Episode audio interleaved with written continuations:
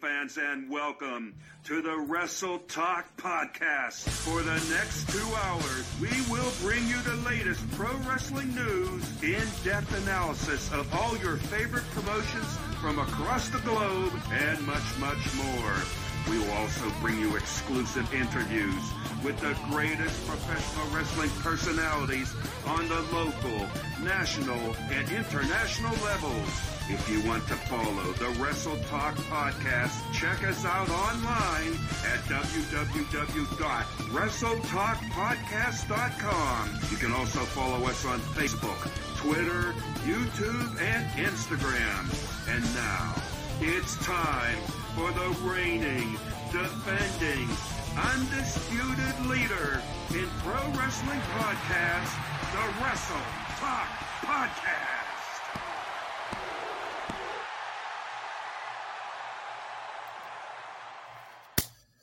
Wrestling fans, welcome into episode 407 of the world famous Wrestle Talk podcast.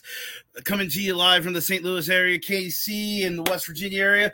Thank you for joining us tonight. Make sure that you definitely like and uh, share this broadcast as we will be broadcasting all night long. My name is the one and only Road Dog DJ Big Sexy Chris Rodell you know I have a co-host tonight, so I'm going to bring in the one and only, ladies and gentlemen, from the I-70 Sports Media Team and the Roundabout Sports Podcast, Mr. Jeremy Carp.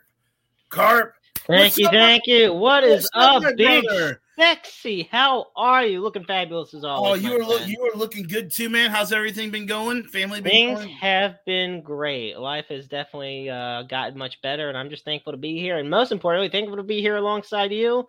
I mean, the voice of Dynamo Pro, and definitely somebody I'm always honored to be alongside for co-hosting the Wrestle Talk podcast. I mean, hey, we, we did it on Roundabout a couple about a month and a half ago yes, or so. We have. Can't I, wait to do it again. I think we might need to do a blues pre pre show or uh, you know review. Oh, absolutely, preview. absolutely. yeah. So without I, a doubt, you probably should do one with Sonny and Renee for the Kansas City Chiefs as well. So I mean, I uh, seventy Sonny Money and the Night Owl get them in on this. Yeah. So we got two Woo. great we got two great guests tonight. Uh, the, Bill Bain, who is uh become a regular backstage regular at the WWE, wrestles all over. He's been around for a while and uh, we got uh, esteemed author, author Vincent Vinny, Vinny Barry on tonight. He's going to talk about his new book Wrestleville. So, I mean, I know you're, I know you're ready. I know you're ready for that.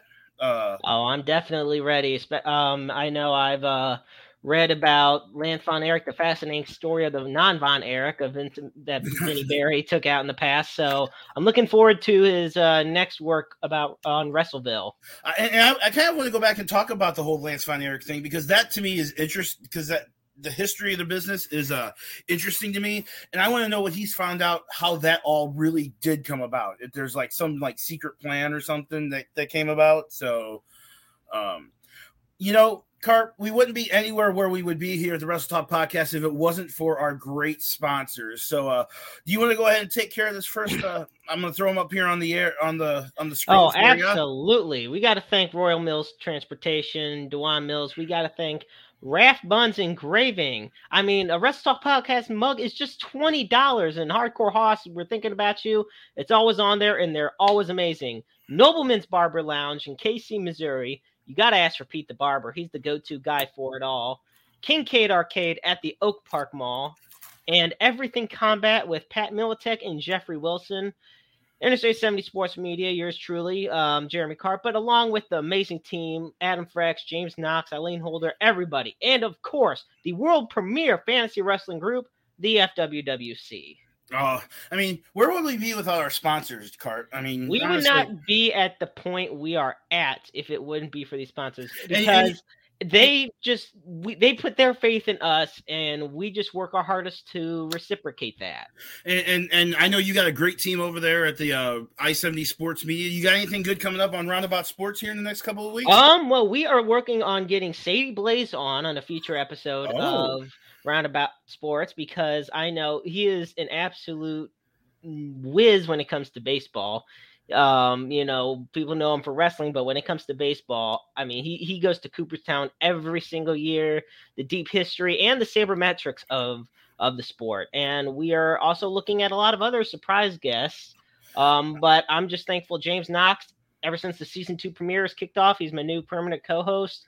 And it's just a great ride we're going with. Um, but also be sure to check out Cardinals Off the Cuff with Andy Cockrell, Talking Dynasty with Adam Frex. I mean, there's just so much great programming on i70 Sports Media, and I'm just blessed to have the team I have, and of course to have you guys here at the Wrestle Talk podcast. You guys are my family as well. So, is the Talking Dynasty is that like a fantasy like podcast or is it like it's it runs a lot of it'll talk adam talks a lot of fantasy but he also just goes in depth on what's going on in the world of uh, kansas city sports and he'll he kind much like roundabout sports he go he goes beyond the region but definitely for the KC market, uh, Talking Dynasty is a great way to go. But you know, and, and, I'll tell you with Sadie, if you if you get him talking about softball, you probably won't get you. You'll probably fill up two hours right there. That's going to be a that might even be a two parter episode if we're going to get uh, softball going. Well, he is a, he's a hall he is legit a Hall of Famer for the. Uh, he the is a softball world. Hall of Famer, and you know, well deserved, of course. But of I course. definitely look forward to it, and yeah, I know we've had great guests on the past. Former baseball pitcher Ray King. We've had Tyoka Jackson on. We've had the president of the Negro League Baseball Museum, Bob Kendrick, on. So I'm like I said, I'm just excited for the future. You'll have to, you'll, you'll have to get you'll have to get some Battlehawks people on maybe if you can. I mean, oh, absolutely! I already know um, a few guys I can maybe get in contact with. So a lot of surprises in store. Oh uh, well, well, you know what? It, it comes to that time of the week. We don't don't really have anyone to uh, introduce this like we normally do because Joe did this at first. Hoss, then Hoss took this over, but uh, we wouldn't be here if it wasn't for the greatest country in the world. So, Sweden. N- no. So if we we ask everyone if you're wearing any kind of hat where we ask that you please remove it as we honor the country with the singing ish of the national anthem.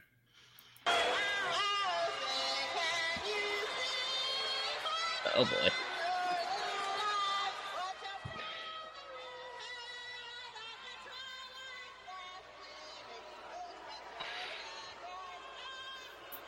Oh.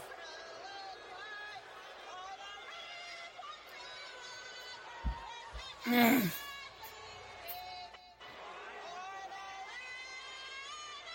Oh god. oh, there goes the aneurysm. This is about as pleasant as a hernia. Oh, that's so. That's so. This. I'd rather get a prostate exam from Captain Hook. Oh, that is so bad. It's almost, it was almost good, Mike. Oh. oh. oh. Oh god, that was awful. So every time, I'm not gonna lie. Every time, every time we, every time I'm on this podcast, um, and they do that, I'm like, even though you're not on the podcast, I'm like, I bet you Carp's had another aneurysm because he probably just feel he can probably just feel it happening when when it when, when it when it happens. So, you know how I mean, and here's a Star Wars reference for you. When Obi Wan felt the Force, like with um Alderaan getting blown up and all the millions. Yeah, that's basically me hurting when I hear Roseanne singing the national anthem. That that's the type of pain I experience. Ugh. I feel oh. bad for every single person ever has to listen to that crap version. So, oh god so so I guess we should can we should we just move on and uh and and go and get let's you want to get into the meat and potatoes of this whole this whole show and everything that's happening in the world of professional wrestling.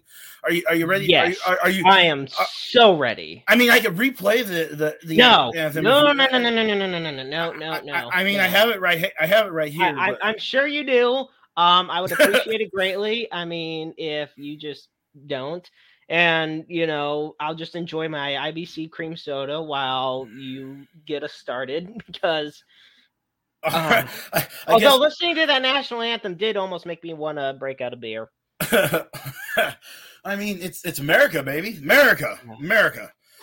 All right. We're gonna go ahead and jump right into it because you know what? We got we got a lot we kind of got a lot to talk about. There's there's been a lot oh, happening yeah. i mean I mean, it's not like nothing's happened the last few weeks in the world of professional wrestling. So let's go ahead and get in. Let's hook up with DJ Money with uh high spots. My check, my check. Yeah. All right, all right. Wrestle Talk Podcast. DJ Money. Yeah. Let's go. Welcome to High Spots where we pop news like clear shots. We talk shop coming through the screens of a laptop and non-stop like a running speakers of blacktop. We hit hard like chair shots and backdrops. Like a spark flash, look like a barely fly. Now that's hard. We up to speed while they stay slow. Wrestle Talk Podcast. Now they know we about to start the show. Uh.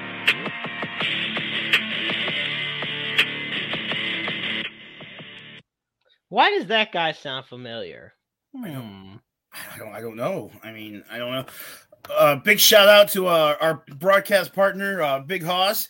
Uh, he couldn't make it here tonight because um, he's doing one of the absolute worst things he could ever do in his entire life. He's moving, and and he, Carp, you you you under you understand that moving I is hundred percent understand that. moving is probably the worst thing ever that we could ever uh ever do it ever, ever do in our life and um i've only planned on moving one more time in my life and that's maybe to a house but uh See, but yeah. that's what I can't wait till the day, whenever that day comes. And also, you know, you put up Hoss's comment. Let me tell you something, folks. Haas is literally the backbone of this entire operation. he, he's like the glue he like he's the glue. he does he does everything for us he does a little bit of everything for us so And we, I mean, the Wrestle Talk podcast may have been around before Hoss joined, but it has gone up so much because of him.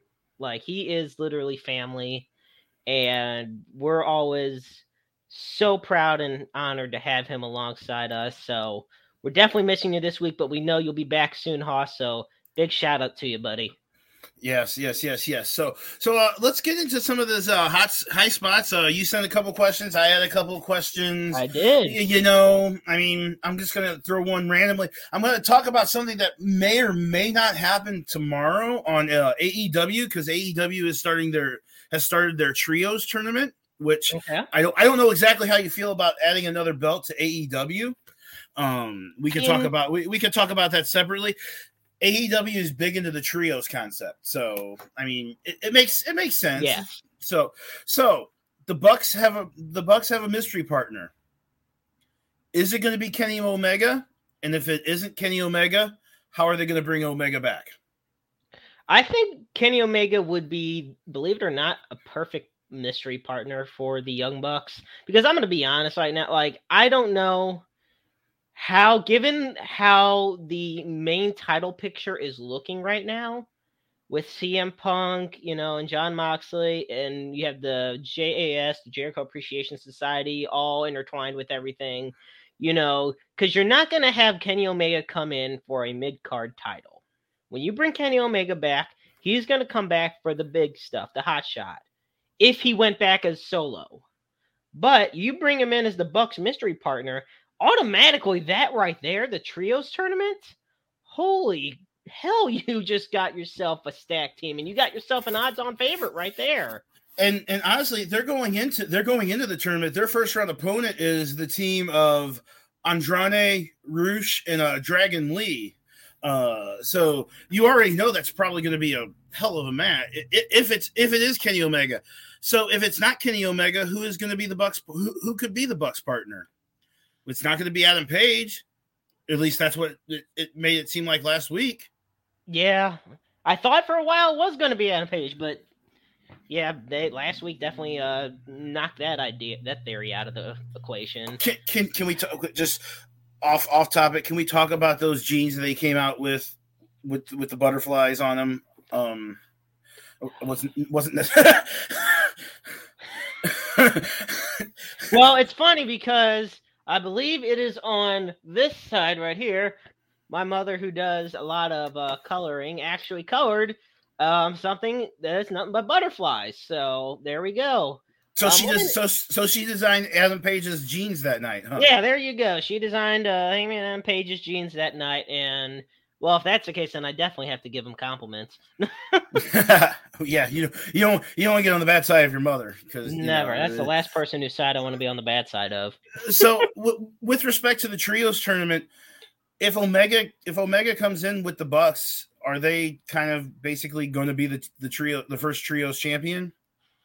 Because I you um, kind of you kind of need a bigger you kind of need a bigger name. I don't think that you're going to give it to the Truth Busters or, I mean, you can maybe give it to the Best Friends. Um, The best friends would probably be the best match, but honestly, I do think it has to be Omega. If Omega comes back as the Bucks partner, they're already the odds-on favorite. The Bucks are already a favorite as it is, even though you don't know who the third person is. So I would assume, yeah, they'd probably be the favorites to win the trios title. And you do need recognizable names as inaugural champions for any belt because that's how you build the prestige to it. Because the way I look at it, if you just give an unknown wrestler or one of, of a lesser card status that hasn't gotten much of a push and you give them that belt, I mean, it'll be hard to draw the crowd into it. I mean, That's my standpoint on it. I mean, hence why they gave uh, Chris Jericho the initial AEW World title. Uh, they gave the I believe they gave the Bucks the first tag They title. gave the Bucks the first tag title. Um, so and they gave Riho, I believe, the was Riho the I believe the first AEW women's Riho was the first women's. and you may and and people may say, well, in America she may not be as known, but international audience wise, Riho is very well known.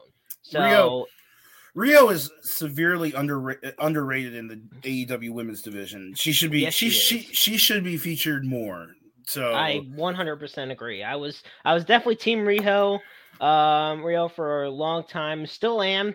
Um, but there's there's so many talented women in that division. But that's definitely up for another topic. 100%. Right. I mean, it, it's it is what it is. We'll see we'll see what happens this Wednesday because apparently they're going to be. I don't know if they're kicking off the show or or or main event in the show, but uh, it's it, it no matter what, whoever the Bucks pick as a partner is probably going to be a pretty good pick. So. I believe so. Absolutely. So I guess we'll go to another uh, topic. We'll we'll we'll switch over to uh, WWE. Um, this was left over from last week, and I just added a few things to it. Uh, wrestlers returning recently: Karrion Kross, Dexter Lumis, uh, and then Hit Row last week on SmackDown. There wasn't a return on on Raw this week, but who do you think the next wrestler to return is going to be, and why do you want them to to return? Ooh. well, okay. Excluding wrestlers that are like considered legends in WWE, because I know guys like Rob Van Dam have talked about coming back. Um, Trish Stratus is now going to be doing house shows for WWE apparently, and Yeah, they're go- they're up in Toronto this weekend or something. yeah. So and that's understandable. That's oh, understandable. it works perfectly. I I feel that if there's any wrestler that I hope returns, I I want it to be Gargano, Johnny Gargano.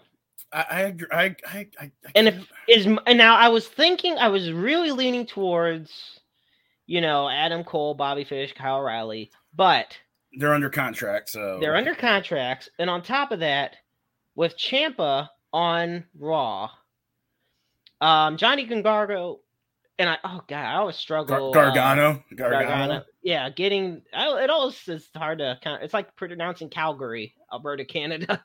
um, but how do how the best way to put it? Basically, he's somebody who never truly got a shot on the main roster.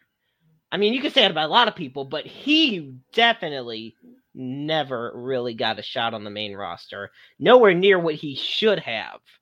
And I feel that it would be perfect because as a former NXT guy, somebody like Triple H, and then you got Shawn Michaels who sees so much in him, so much potential, so much talent. You know that he'd be able to succeed on the main roster when put in the right environment, which wasn't the case under Vince. What do you I mean, think, Chris? I, I mean, honestly, you, you can kind of.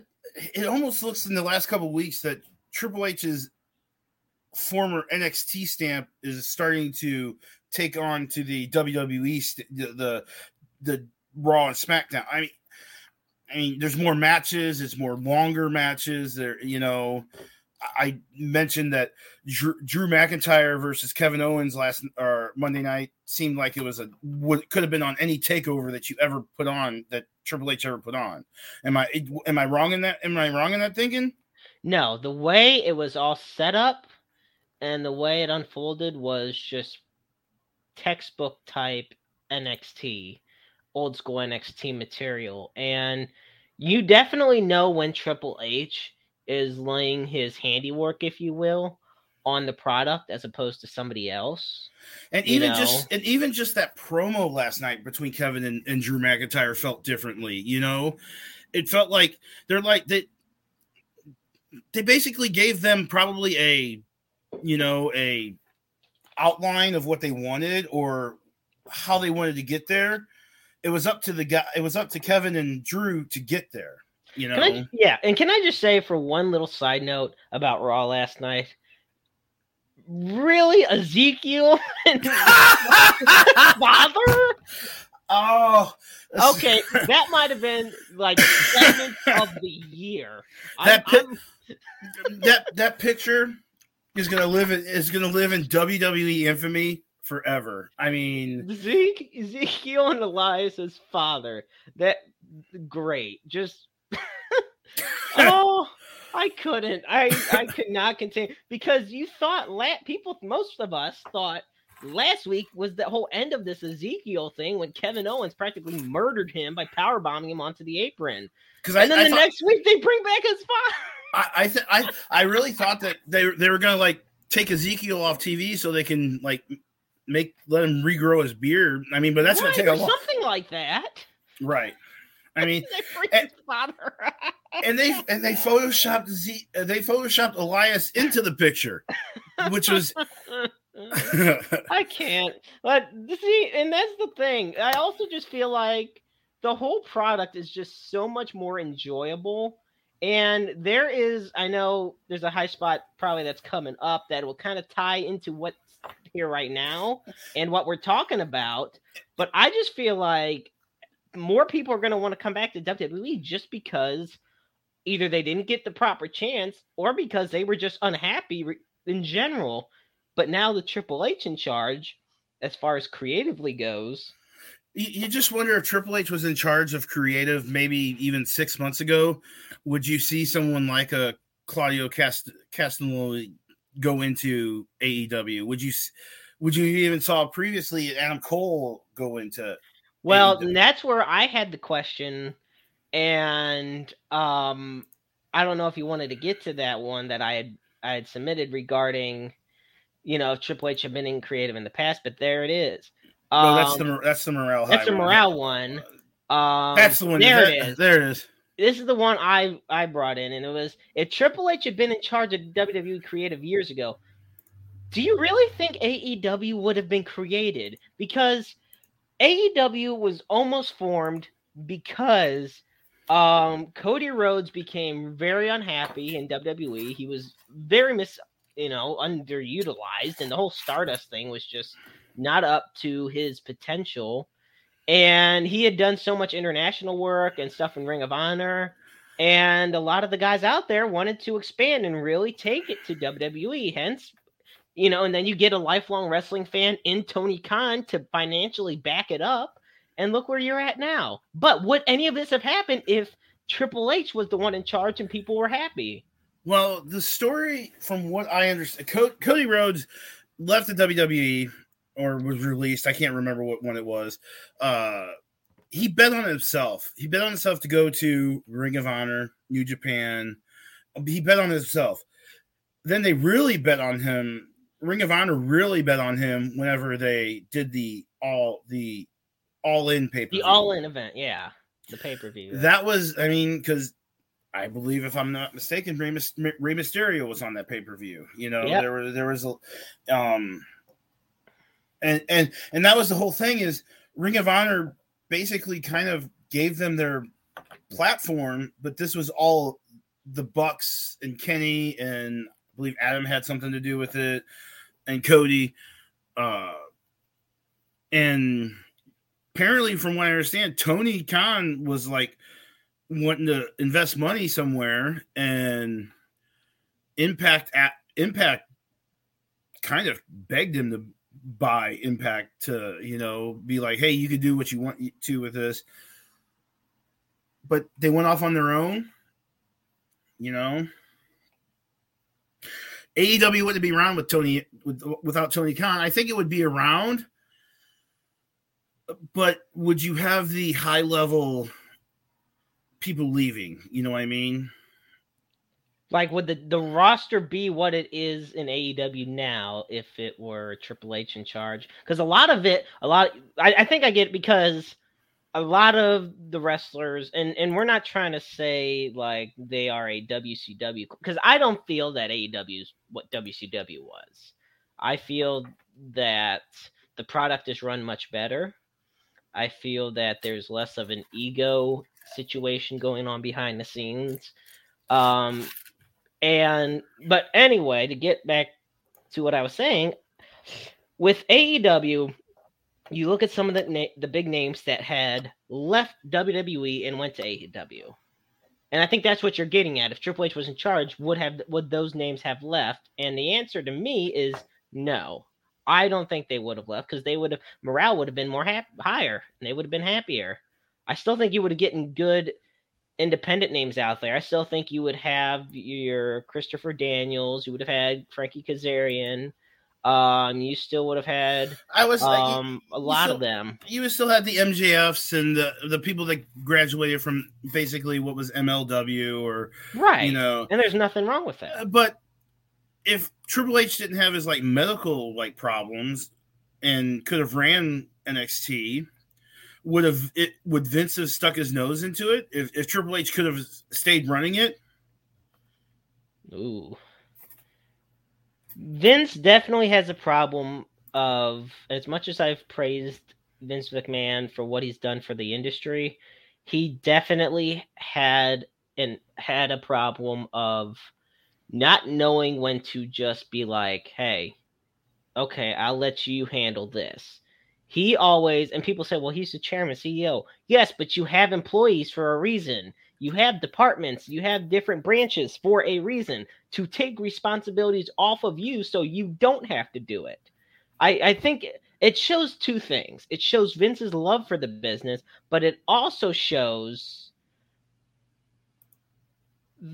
to adapt to change. Triple H and Stephanie McMahon and Shawn Michaels, you know, that generation that grew in the business and has seen so many things evolve, you know, they're they're right to run the business now, you know. And it's I think it's a shame the circumstances regarding Vince's retirement. Um because you know, we all used to say he would die running the promotion. Um but it's a shame of how it re- he retired. But definitely with Triple H in charge creatively, if it were earlier, either like you said, could have been six months ago, could have been nine months ago, could have been years ago. The landscape of where we're at now would have definitely been different. Now, I got one question for you, Chris, um, in regards to this topic. You know, we talk about what could have been with AEW and everything. If Triple H ran WWE creatively and whatnot, we're gonna go back eight years. All right, so we'll go eight years. Does CM Punk stay in WWE? Mm, Because 2014 was when everything really fell apart. it was around the time of his concussion that, Time of the concussion, the big staph infection, the all Z that. the Z pack the Z pack to death that you know Mhm. that he uh had an accident on SmackDown and Yep. um I don't know I don't think so because I think at that time CM Punk was probably just done with the business. Understandable.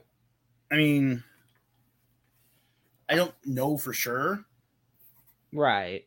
And hindsight is twenty twenty. So I mean That's yeah. But at this point, would he have? I- I mean, would it have mattered that who, no matter who was in charge? I mean,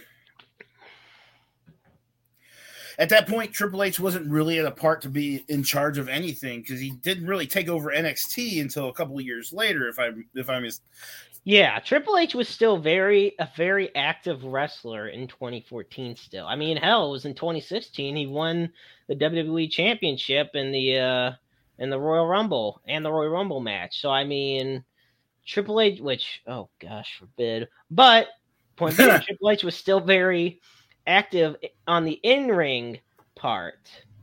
Um but yeah, it's just interesting, and and you know, you could sit here all night and do the what could have beens, and I could under and like I said, I totally understand your point. Uh, you know, and I'm glad Night Owl's tuning in, and the family's tuning in. You know, there you could tell later in Punk's career, before, um, before he stepped away, you could just tell something was off. Something was it was more of a mental thing i believe. Like he it's that passion you were talking about you know just lost the love for the business and it was just his reasons. Um but but you can't really get any better than that uh was it the money in the bank card that uh it was in chicago it was punk oh versus- yeah punk that- versus cena one of the greatest I mean, matches. I go back and watch that match all the time, and I, I, here. I go back and watch it just for the reaction of the crowd whenever they're because at that time the WWE had that where they could delay things, and you know they're like they rang the bell, and then they're like stop for a minute, and then Punk's music, and it wasn't even the Cult of Personality at that time. It was, it was the uh, his other one it was his other one, and that that that response. The only re- the only other response I saw on a John Cena match to that was when he wrestled Rob Van Dam at uh, ECW ECW. ECW's One Night Stand, and he knew he knew he was going in there as the person to not be well liked. I mean, he was able to flip on the he was able to flip on a dime because you know Cena's one of the most popular people in the world at that point. You know what I mean? Mm-hmm. Um, Which- but but he goes but he goes into ECW arena or uh, what I the hammerstein Hammerstein uh, Hammerstein ballroom, which is basically the which is basically ECW arena too. Um, right he was going in there as a hated person. Uh, you kind of almost, if if it was the older days, you would probably would have feared for his life. I feel Um, like even in 2006, he still kind of did. I mean, the thing of it is, Chicago Electric, Mhm. ECW's crowd was hostile. There is a difference. Right. Yes. That's how I look at it. The Chicago crowd from Money in the Bank was electric from start to finish. Um, but the ECW crowd, you know, in Hammerstein Ballroom was they were electric and everything. But if one of them could jump the barricade, Cena, I mean, obviously Cena would have kicked their ass, but I mean, he would have at least been attacked because they had it out for Cena. and then you the know. and then the ending of that match was just great. Is like, you know, Punk wins. You know, he's uh he he's he's he's cheering on with his he's in the ring. Vince is down, you know, Vince tried to do the screw job, you know, they Yeah. tried to replay the screw job. We all And know that. Money in the Bank and like with And Del Rio. Del Rio, and, and he just jumped the cr- he just jumped the fence and he celebrated with his people. So you said that the morale in the WWE WWE is the highest that it's probably been in years. Yeah. Does Tony Khan need to do anything to respond? Yeah, he needs to lay off the fun dip sugar. I The have said fun- this before. The I- fun, the fun. He said fun dip sugar. Let me tell you um, something. I have said this on on Roundabout Sports multiple times. I'm going to say it here. Tony Khan is literally the guy like the stuff in the fun dip. He ju- it's not even he doesn't even use the stick, dip it, and eat it. No, he just lays it all out and snorts it like it's some fresh coke. God, can we just say we, for so the lawyers of the Wrestle Talk podcast doesn't doesn't come back to us and be like, did you just accuse Tony Khan of doing? Yeah, You I'm not accusing him of being a. I'm not accusing him of being a druggie. I promise that is not my message here. But what I'm trying to get across is Tony Khan needs to just tone it down a little bit.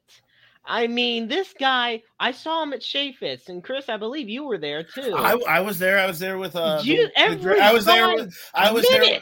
I was there with the great uh, Christopher Miles and uh and a couple of uh, other friends from the uh, wrestling group that we're in, and uh, uh, it looked like he would he would do key bumps before he came out allegedly. Uh, I'm I'm trying not to get the the Wrestle Talk podcast trouble, so I'm going to put allegedly in front of everything. Yeah, So we're gonna put allegedly, and you know what? If he if, he has a you lot said of I'm the controversial one, so I'll I'll have to take the heat for it. Whatever. Eh, hey, in the words of Bischoff, controversy creates cash, so we'll take what we can get right now. Um, but no, uh, like that's the thing with Tony. I feel like okay, like I said earlier, he is a lifelong wrestling fan, which is great. But at some point, you also have to understand that if you're running AEW, it's you need to you need to be a businessman too. This is where I give Vince. and I'm gonna go back to Vince while sticking with Tony on this. This is where I do give Vince his credit. The way he was brought up in the business was by doing stuff in the business, by working. His father made him work. Like he didn't just get handed the company one day. And he knew that Vince knew that he was not only a fan of this of this product, but the ins and outs of the business aspect. You know, like that's why when some of the guys sold their their territories, you know, the Vince Vince gave them lifetime contracts with WWE, like Gorilla Monsoon, for example. Perfect example. You know, he's like, here, you share, you sell this share in this or whatnot. We'll give you a lifetime contract. You'll never leave, have to leave WWE again. Um, Tony is more like a teenager and that is just around wrestlers.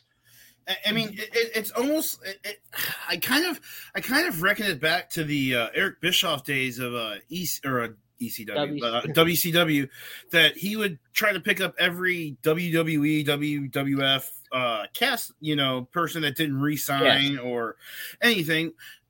Nash Hall and X Pac and Ted DiBiase, it, Ted DiBiase, Mister Oh, Perfect. one I mean, I mean, anyway, I mean, and it worked at the Man. time. He had Ted Turner money behind him. Tony Khan has Tony Khan money behind him. Tony Khan has Shad Khan money. Tony Khan yeah, I was gonna say his his Tony- dad. Let's not underestimate how big rich his dad is. Woo. I mean, Tony Tony Khan's got Jacksonville Jaguars NFL money behind him. So I mean, Yeah. Which shows that uh, I mean, making smart financial decisions isn't always the best thing in the family, but that's beside the point. Uh, and But Khan, got. Shad, Shad Khan. I just want to say, I'm still bitter about it. Shad Khan got screwed by Stan Kroenke. Shad Khan put out. Shad Khan actually put in a bid for the St. Louis Rams because he, he, was a- did. he Sean was Khan wanted. wasn't he? A, he was he was a minor. He was one of the minority owners, I believe, of the Rams as well. Yeah, and And Ugh. Stan Kroenke was actually the actually had the right of first refusal. So at the very last minute, Stan Kroenke put in his bid, and you see where you see where that ended up. But we're not we're not we're not a football podcast, and we're uh and it seems like it's upsetting Jeremy right now. now I Uh, really wish this was a big. and, let's and it doesn't it doesn't really make you it doesn't it really make you mad that Stan Kroenke, the Rams actually won the Super Bowl, and the I'm happy top- for some of those players because right they played Aaron the same. Aaron, Aaron Donald.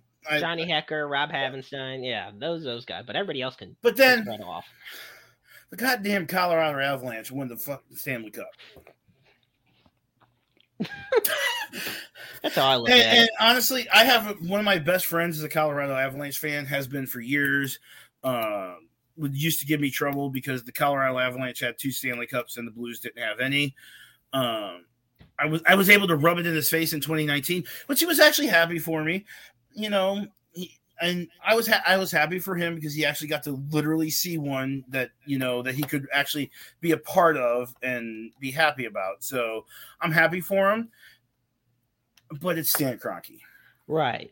And, I And- bel- didn't their lacrosse team or something like there? There's another team that he owns, like a minor, a minor share and won a title. So Yeah. And Hoss is t- pointing out, yes, I'm a Cleveland Browns fan. And I'll tell you this championships may have been a while ago, but they're still they still count as championships.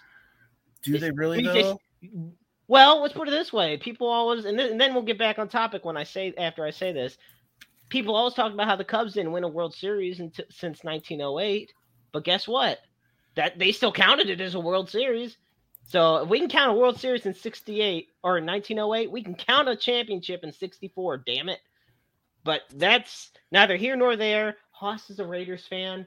So I mean, I thought. I mean, you could kind of drop the mic at that point where you're you're like Hoss is Hoss is a Hoss is a Raiders fan. I mean, yeah, but you know, and thankfully Tony Khan isn't. But this is my thing about uh with Tony well, Khan. Tony Khan's a, Tony Khan owns the Jacksonville is part owner in the Jacksonville Jaguars. That's a whole other mess. I might have Um, wanted to be a, a Jacks a Raiders fan then. Anyway, But it gave them. But honestly, during the whole pandemic, it gave them their place that they could actually do their shows and still put TV shows out. and that is one thing I give AEW a pro.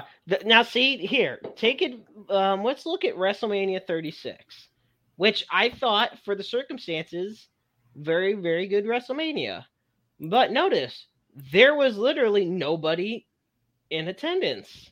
Um, but then you got AEW, which was able to still have a limited amount of fans at uh at oh god, was it Daily's place? Daily's Daily's place, I Daily's believe. Place? Daily's Yeah. place, yeah. Yeah, It's, it's basically their the amphitheater between that was on the same grounds as where the Jacksonville Jaguars play. right, So- and it's a great home for the uh for the it worked out. Per, it worked out perfectly. They couldn't have people. They couldn't have actually physically people there. They had they had their roster at ringside.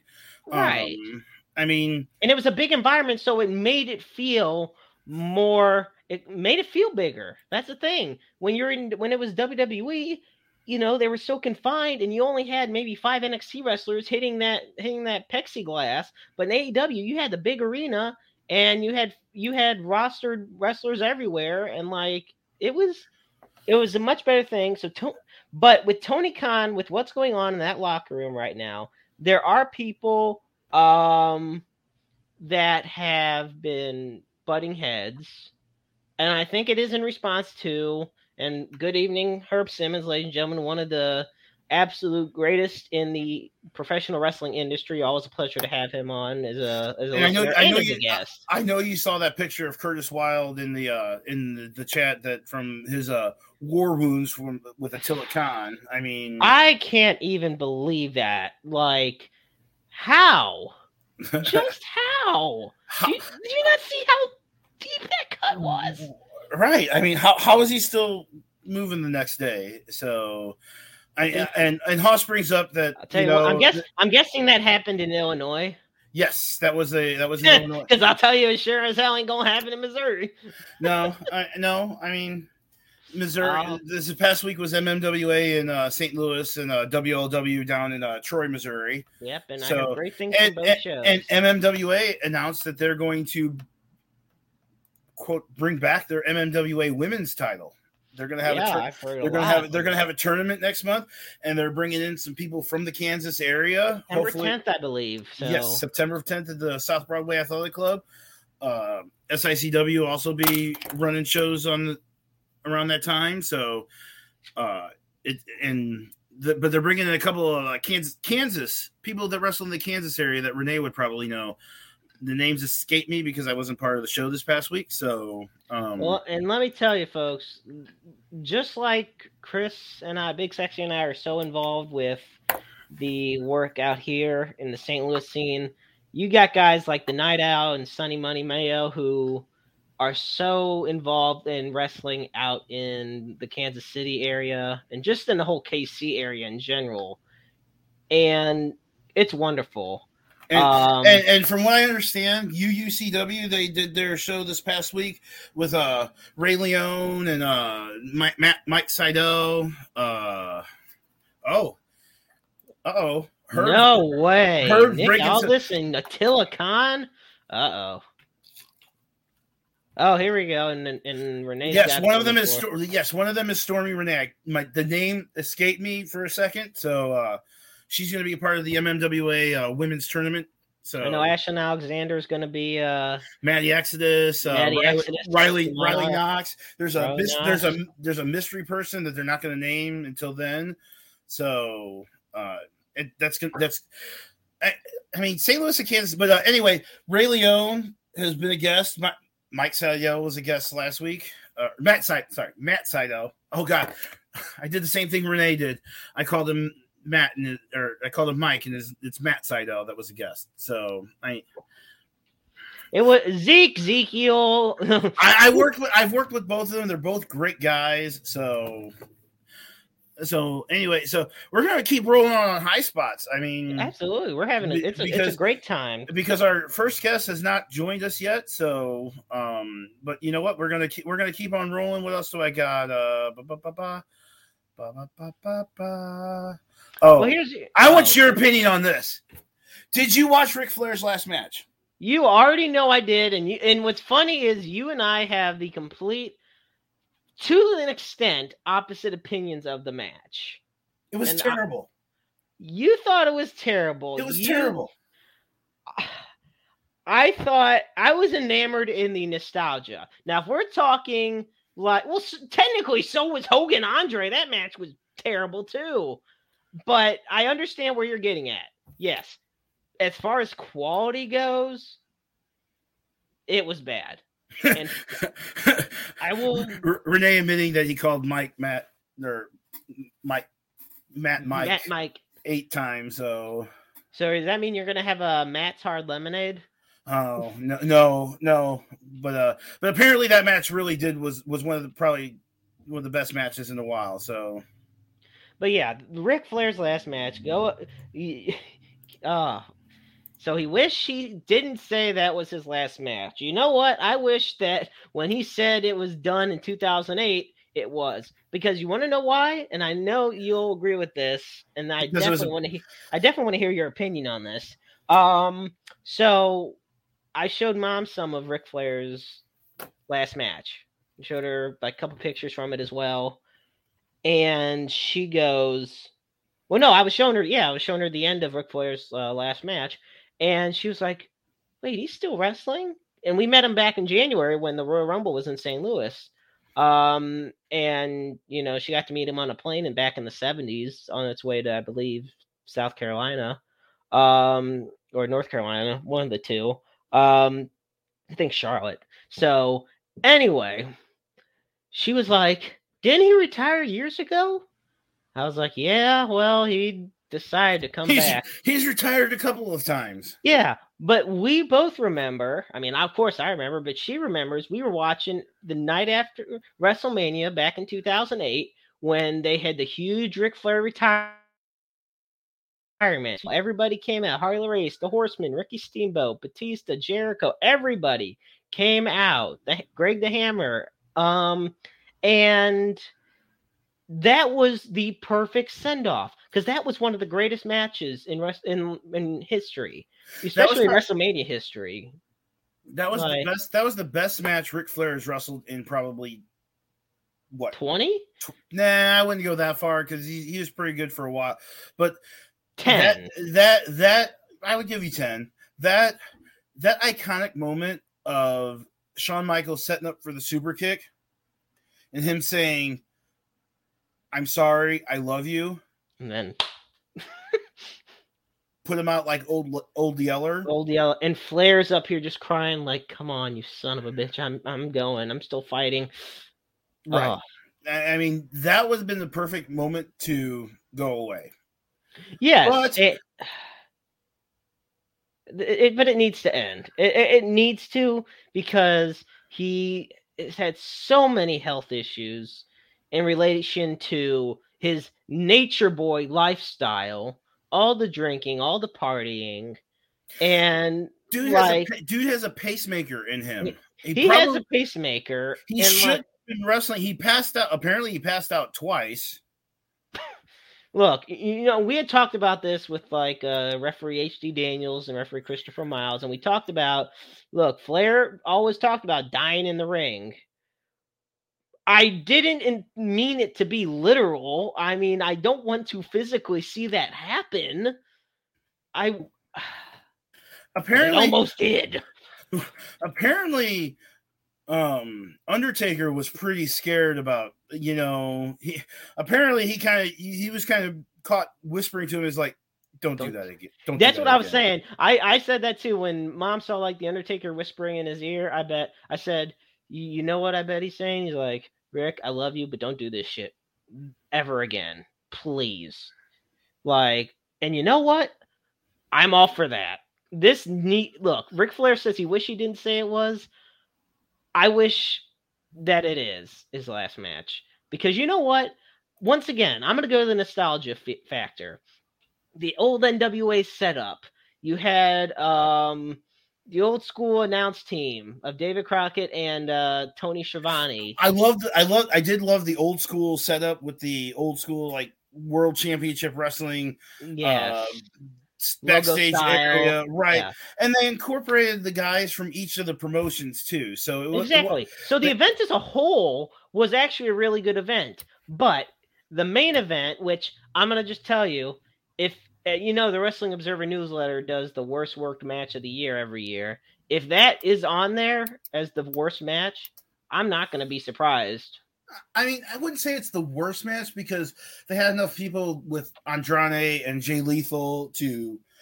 I mean, and honestly, where Ric Flair didn't look like he belonged in the ring, Jeff Jarrett, on the other hand, dude was jacked. Jeff Jarrett was in great shape. Yeah, the fact Jeff Jarrett has not done as much wrestling lately. I But mean, But if you think about that but he's match, also a producer. All right, go ahead. if you think about that match, you had a WWE producer or the their live events producer Yeah, um, who refereed a match at SummerSlam the night before, teaming with a Ring of Honor AEW guy against Ric Flair, which he's not really affiliate, against an AEW guy. You had AEW, Ring of Honor, and WWE all represented in that ring with a guy that's wrestled for pretty much every promotion that's ever existed. using Jeff Jarrett's Impact theme, the T- his TNA theme, his My World theme, which I believe the WWE should buy from from uh from whoever owns it because That is true. I, I don't want that Jeff whole Jarrett, thing. I don't want that double J thing. I, I just it doesn't fit him anymore. So Yeah, but you know what? The quick side note, while while before we get back on this topic, you want to know one of my favorite Impact themes? Hardcore Country. that was cool. That was kind of cool to hear here in St. Louis, wasn't it? Yes, it was when they heard when I heard that the rumble and everything was like hardcore country. I was like, oh my god, what? So, but so I guess I guess we could talk about a little bit from what's going on in the St. Louis area here because we got a couple of big events coming, national events coming to St. Louis here in the in the coming months. At the end of- NWA NWA seventy four. Let's let's let, 74. let's talk. Let's talk about it. Are you going? as of now, I am still working on that. I have a couple events with uh some friends, and we're working on trying to schedule something out to where we can go. I know it's a, uh I believe it is on the 27th and 28th. So Twenty seventh and twenty eighth. That's my bir- my birthday is the 29th. So that's how. there you go. And, that, and that's how it was last year. It was on my birthday weekend last year. Seventy three was the, uh, on my birthday weekend. But there, I mean, not only is there 20 a lot- matches scheduled already. Over over two days, yes, there is two days. Uh, they've got the unite. They're bringing back the United United States tag titles, if I'm not mistaken. Am I, Yep, am they I- bring back the United. It's a uh, tag team battle royal for the vacant uh, NWA uh, United States Tag Team Championship. I'm pulling. Which- I'm, I am pulling it up right now just to make sure that we're. Uh, night one uh, has uh, Camille versus Taya for the NWA Women's World Championship. Homicide versus Kerry Morton. I'm excited for Uh, that one.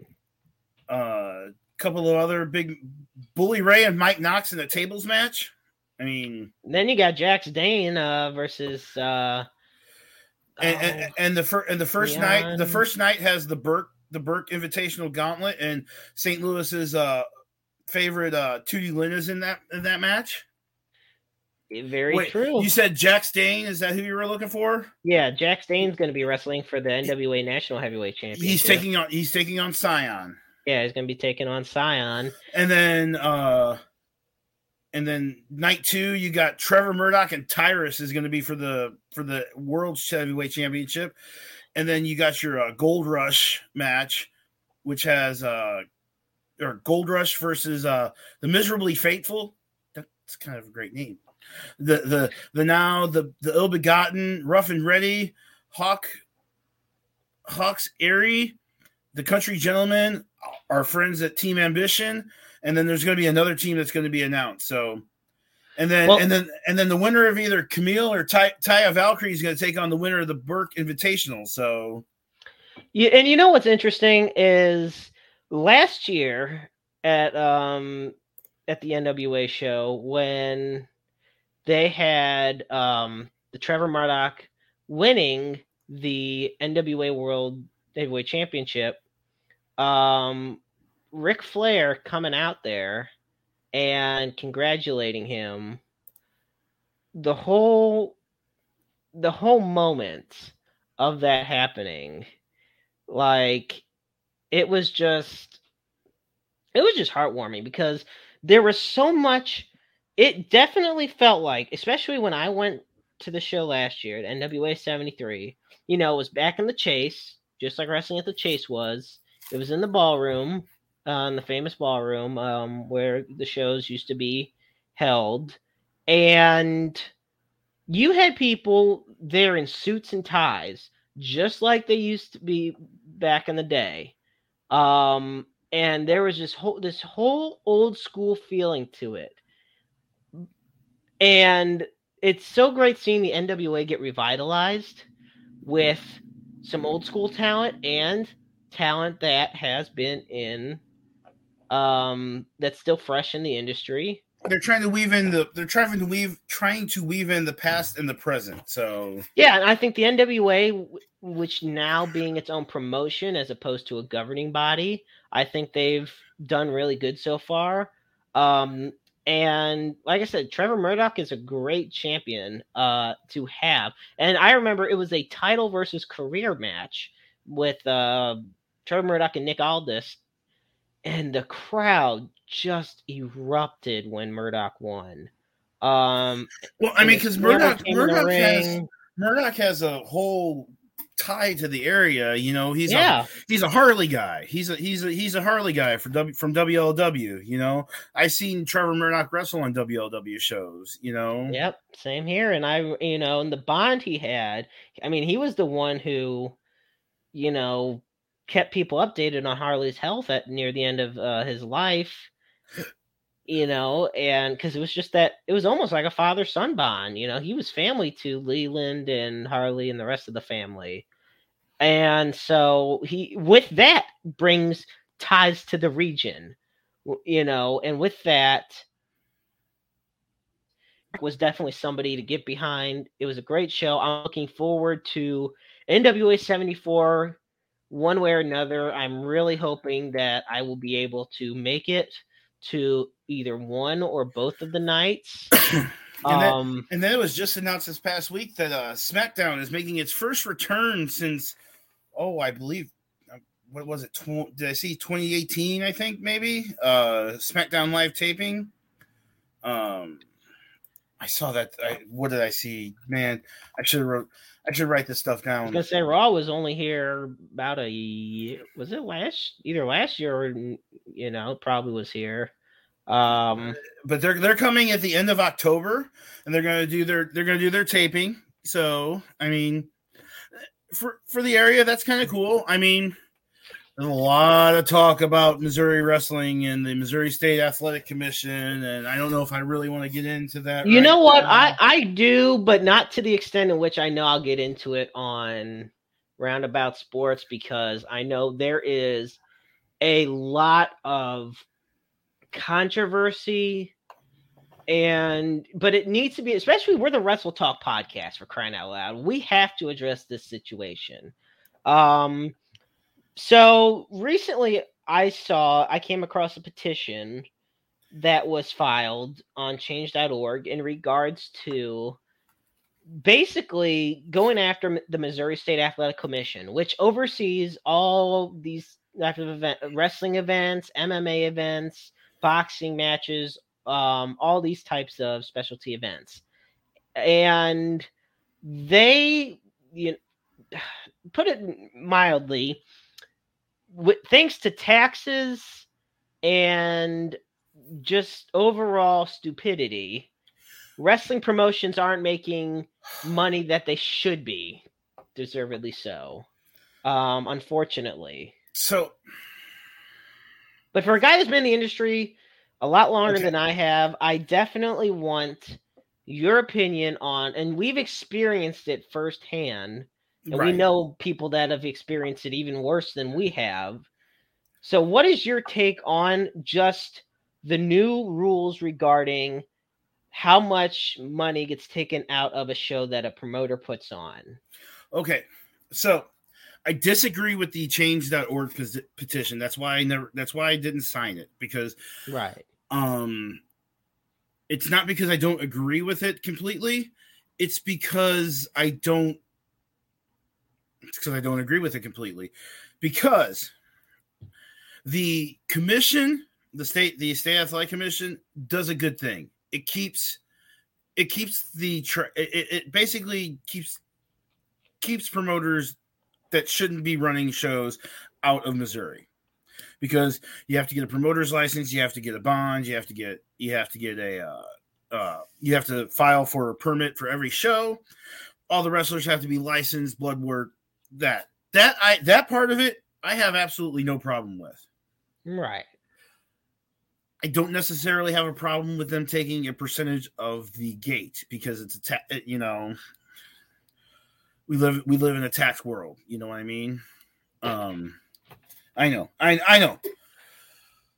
I don't agree with the ex the extra that they added on this last. I guess when the when the renewal process came apart. Because they're only doing it for one reason one reason well two reasons i should say. One the missouri state department of athletics is not part of the missouri department of registration's budget. So the department gets absolutely zero state funds. And that is a problem that should be taken up with the state legislator state le- state legislature. Yeah. And not have it be taken out on anybody else. Okay. Two, in 2020 and 2021, what was going on? We were in a pandemic. Vince didn't come to town. Tony was starting, and he didn't come to town. And I've been told on, on a good source that one Vince show during the year paid for the budget of the Department of Athletics for the full year. Now, can I be for sure on that? Yes. Would I love to talk to, to, to Tim Lueckenhoff and get his understanding about how this goes? Maybe sometime down the road. Maybe that's something you could do on the uh, on Roundabout Sports. I don't I don't know. I don't know if he'd be willing to talk about it because this is the one thing that that unites promoters. They're paying. You have to pay one dollar, not uh, not just the tax. Not it's a percentage of the tax. It's whatever county that you're in of the gate, which is, I guess it's fine. It is what it is. It's part of the. It's part of doing business. It's a tax, but you have to pay just not only that tax. You have to pay a surcharge, a dollar Right. surcharge on every person that is in that building. And that's not just necessarily just the people that pay. You have to pay it on people that you let's say you would give 10 comps to a to a special needs home and you want them to come to the show so they can enjoy themselves as a special outing. We you would have to pay a dollar for each of those people. You would have to pay a dollar, and apparently you have to pay a dollar for just anyone that just might be watching the show that's not part of the venue or your company. That's the part I have a problem with. And it was never like debated or you couldn't put it it was just kind of one of those things that all of a sudden one day a letter went out to all of the people in the world or all the all the promoters would be like hey you know and i don't want to say too much about it because i don't want to get myself into trouble but Right. that's the part I have a problem with. Because Yeah. because what what do you do if you're doing a show that you're outdoors and you're you're you know uh, at the at like a gate at like our show at Gateway Harley Davidson. You know, could you technically be like, you know, anyone that drives down the road, they might have glimpsed the show. Do we have to pay for them? You don't have to because it's someone that had to be physically in the area of the show, apparently, and that's still up in the air. So, but the problem is, it was never debated. It was never there was never a chance for the public to enter in, uh, enter in a uh, co- public comment on it, like most most things in the state of Missouri do, most things nationwide do. So that's my problem. And see, that's where I definitely agree with you on the matter because I think one of the biggest issues I mean, obviously, the whole thing about adding, taking out an extra a dollar on every person within the vicinity, basically in attendance. But I think it is the fact that this was never brought up to a debate, the fact that it was never held in a public forum of can't you know and obviously i know most if not all promoters would be like hell no we do not want this happening. But the fact they didn't get a choice you just found out you know while you're about to host a show be like hey by the way we got to count every single person who's in this building because that we got to take a dollar from all that you know like and some promoters how do i i'm trying to think of how to word this some promoters draw good crowds at every show others struggle to doesn't mean the product's not good it's just how wrestling is you know especially when you're in like st louis and kansas city where the markets are very saturated with promotions. Right. And so they're all fighting for the same audience. So honestly, it's even more of a reason where the promoters should need to work together because it's almost like they're fighting for their dreams. Like, and you had mentioned about having Tim Lueckenhoff like in an interview, and I, you know, that is something I'm going to try to get down the road. Um, I already, I've already mean, you you know, it's been brought to my attention of how it could go, but you know, that's something down the road, and we'll see what happens. But I do believe it's a situation that deserves answers, and I feel like I understand why they are. You know, there's wrestlers and people in the industry who are putting out that petition, and I respect the fact they are doing it. Um, but I understand why some would not want to sign it, as well as why they do. See, the athletic commission is necessary. I yes. think, you know, we need the Missouri State Athletic Commission, but what we don't need is them overstepping there. But that is the root thing for me. I feel like you, you every state should have a commission like Missouri does, but and the, the problem the problem is is the rest the, the wrestling promotion the to the promoter's license not the promoter's license the uh, permit fee for a wrestling show is like 10 times more than an MMWA or amateur boxing show you know mm-hmm.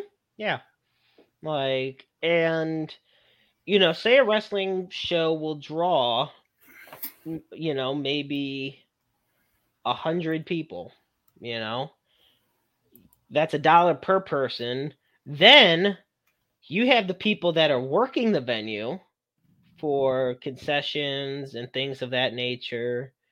Um, then you mentioned the comp tickets, like all that adds up, and the amount of work that goes into putting together a show, like for the sake of a promoter, not only does is it a lot financially it's just a lot physically and mentally. It takes a lot to put together a wrestling show. Right i mean because you have to one one i mean putting together a wrestling show you think it'd be you know it'd be easy. You like you book a venue you you you, you get you have your ring you have your, your lighting you have your concessions or if the if the venue is doing concessions if you know if uh uh you know that kind of stuff. But you know it's it's not just that. You have to like put together who you want to have on the show because I mean, you don't want just anybody on the show. You want like, you know, you want a variety of people on the show.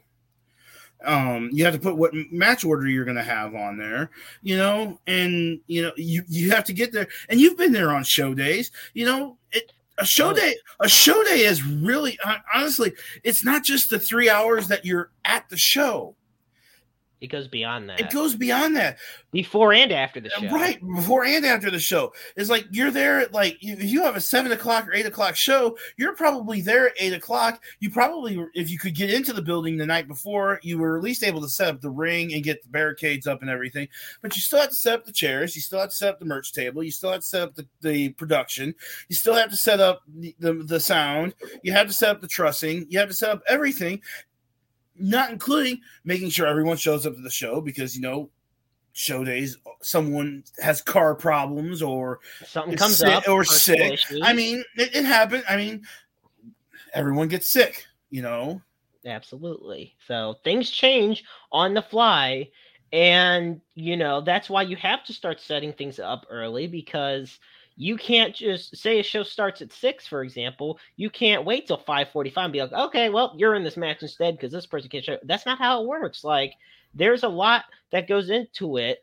There's shows that say they end at 10. You know, we've done shows that end at 10 Right. we You- may you- not get home till after midnight because there's just so much work. Well, that because goes into it. because after the show, you know, people want to linger around. They want to talk to the wrestlers. They want, you know, they're, you know, doing an independent show is different than doing a WWE show. WWE people they just leave. You know, at shows over they leave. Wrestlers are backstage. You know, independent shows are different because the people come out. The the wrestlers come out. They talk to the, they talk to their fans. They take pictures. You know. You have to you have to put up all the chairs. You have to take down the uh the trussing you have to take you have to tear down the production equipment you have to tear down the sound you have to tear down the ring you have to load the ring on the on the on the uh trailer. And and then the people that drive the trailer they have to drop it off at wherever it's going whether it be the dynamo pro dojo or other shows. They you know they keep it in their they keep it at their house you know? Exactly. it's like, not it's- just that it's not just that three hour escape from reality that you get. When you're running a promotion and you're running a show you have the beginning the middle and the end And on top of all of that, I think you know, obviously, and even even when you talk about the escape from reality, that's just the audience. Because even backstage, you know, there's still so much work that goes on, and all the while, you are being watched by the Missouri State Athletic Commission. There is somebody there that is making sure everything is in working order. he's You there know? before he's there he's there a couple hours before the show to make sure everyone's got their license he's got he's got a list that has the licensing that'd be like okay this person because you have to you have to get all your your documentation in you can pay for your license the day of the show but you have to have all your documentation in prior several days prior to the show so the so the inspector gets a list and is like this person is okay this person's okay this person just needs to pay you know th- that kind of stuff Right. So, like I said, I think it, the petition, you know, the change.org petition is good hearted in the sense of where they're coming from on it. But I do believe there is a different, different aspect that needs to be changed. It's not about dissolving, it's about, um, I guess evolving or adapting. Like I said, the key thing here is not about dissolving the athletic association. no absolutely absolutely not because It that would be about that would be the biggest mistake missouri would ever do is that they dissolved it one the state needs to fund it i don't care if it's like $100 whatever you need to fund it state needs to fund it. It needs to be talked about on the state on the legislature floor as part of the budget process. Because it's it's, it's inconceivable that a government entity is not funded. Yeah, it's unbelievable that it isn't. And on top of that, the biggest issue, say the commission or the athletic commission gets dissolved, what happens is the health of okay, and, and we know the health of the wrestlers and everybody involved is at risk whenever you have a show in general. But we're talking leg- like really health of the wrestlers is getting I cannot express. You you ask certain people within the industry and they will tell you the difference between wrestling in states across the country as far as regulations go. You know, there's a reason not every state you can pile drive somebody through a flaming table. there is a damn good reason why. Don't get me wrong, like uh, you know, some extreme deathmatch wrestling is entertaining to watch every once in a while, but at the same time, there's a reason it's not everywhere. So that, All that's all I got. all, right, all right, Jeremy. So uh, we're gonna we're actually gonna take a pause for the cause. Um, Works for me. we were supposed to have a uh, we were supposed to have a snippets of true segment, but uh, he's not here. So uh, we do have our second guest in the in the green room, so we're we're good on that. But what, we're gonna take us a short little break. I'm gonna play a song. Um, I'm gonna take I'm gonna take Maestro off here, and then I'm gonna take myself. I'm gonna, bear with me. I'm working. First, first time I'm working on on this, so uh, I'm gonna put up the logo, and I'm gonna play a song, and we're gonna be back here in just a few minutes, uh, about three minutes or so, and um, we will uh take take care of that. So we will see you here in just a few minutes.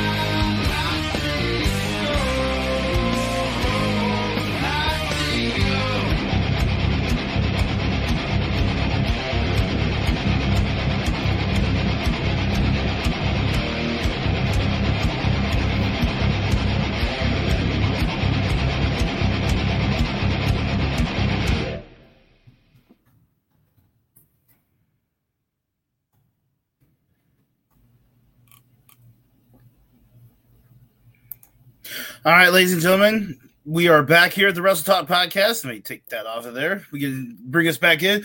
My name is uh, Road Dog Chris Rodell with the uh, with the one and only the Meister Jeremy Carp. First hour, basically did an thank ext- basically did an extended high spot segment, um, and we, we had some good conversations about the world of professional wrestling, and uh, you know I think things things have gone pretty well considering considering. But you know what? Nothing wrong with it. We did. You know what? uh, It's live. What can you expect, right?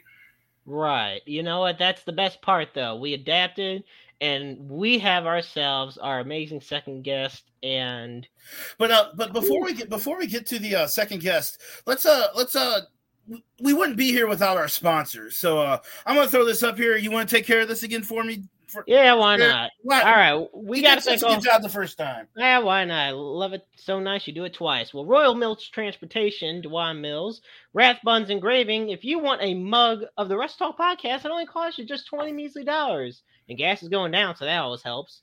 Nobleman's Barber Lounge in Kansas City, Missouri. All you gotta do is ask for Pete the Barber. Kincaid Arcade. Look at that beautiful mug.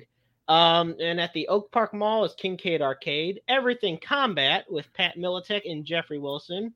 Interstate 70 Sports Media, yours truly, along with my amazing team members. And of course, the world's premier fantasy wrestling group, often imitated, never duplicated, the FWWC.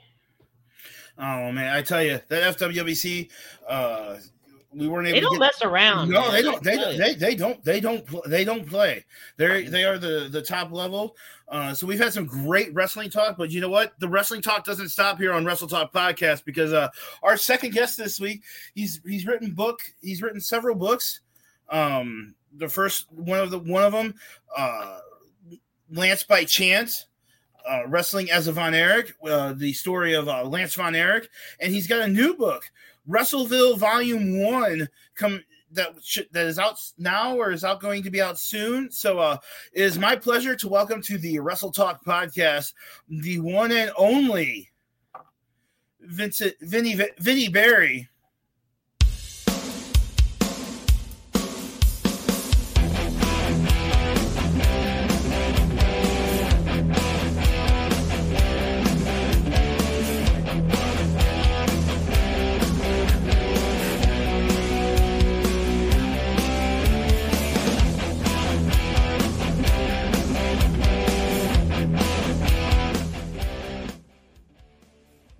Going, Vinny? It is going great. How are you guys? Such a pleasure to have you on this evening. Thank you. Hey, thank you. Vinny, welcome back. Uh, I should say welcome back to the Wrestle Talk yeah, you've been on podcast. before. It's We hope we hope that we hope that we're, we're so happy that you came back. Um, I want to delve in because I wasn't a part of the interview the first time. Whenever you did the uh, interview about the the book uh, Lance by Chance Wrestling as a Von Erich, um, how did that one? How did that book come about? And two, just tell us a little backstory on it. Yeah, absolutely. So I grew up in uh, Dallas, outside of Dallas, and uh, I grew up during, um, you know, what I would call the the the hot, you know, the the hotbed time of uh, world class championship wrestling. You know, when the wrestling was really on fire up there in the in the mid '80s, early Von, to Von, mid-80s. Von Erichs and Freebirds. Absolutely. And so, um, you know, I I moved to South Texas and I started covering some boxing and MMA, and I did that for about five or six years. Uh, I worked for a uh, uh, MMA promoter, and I uh, ended up becoming his matchmaker. And what happened was, um, I was writing, I was covering boxing and and and uh, MMA all over the state of Texas, and because I knew all these fighters, uh, I ended up becoming the matchmaker. You know, uh, because we say like three days before uh, a big fight or something or a big event, uh, my promoter would call me and say, "Hey, you're going to have to write something. Somebody fell out of the fight. Uh, we're going to have to scratch that fight." And I said, "Well, why don't you call this guy?" And he's, "Who's this guy?" And they said, "Well, he's ranked number four in the state, so."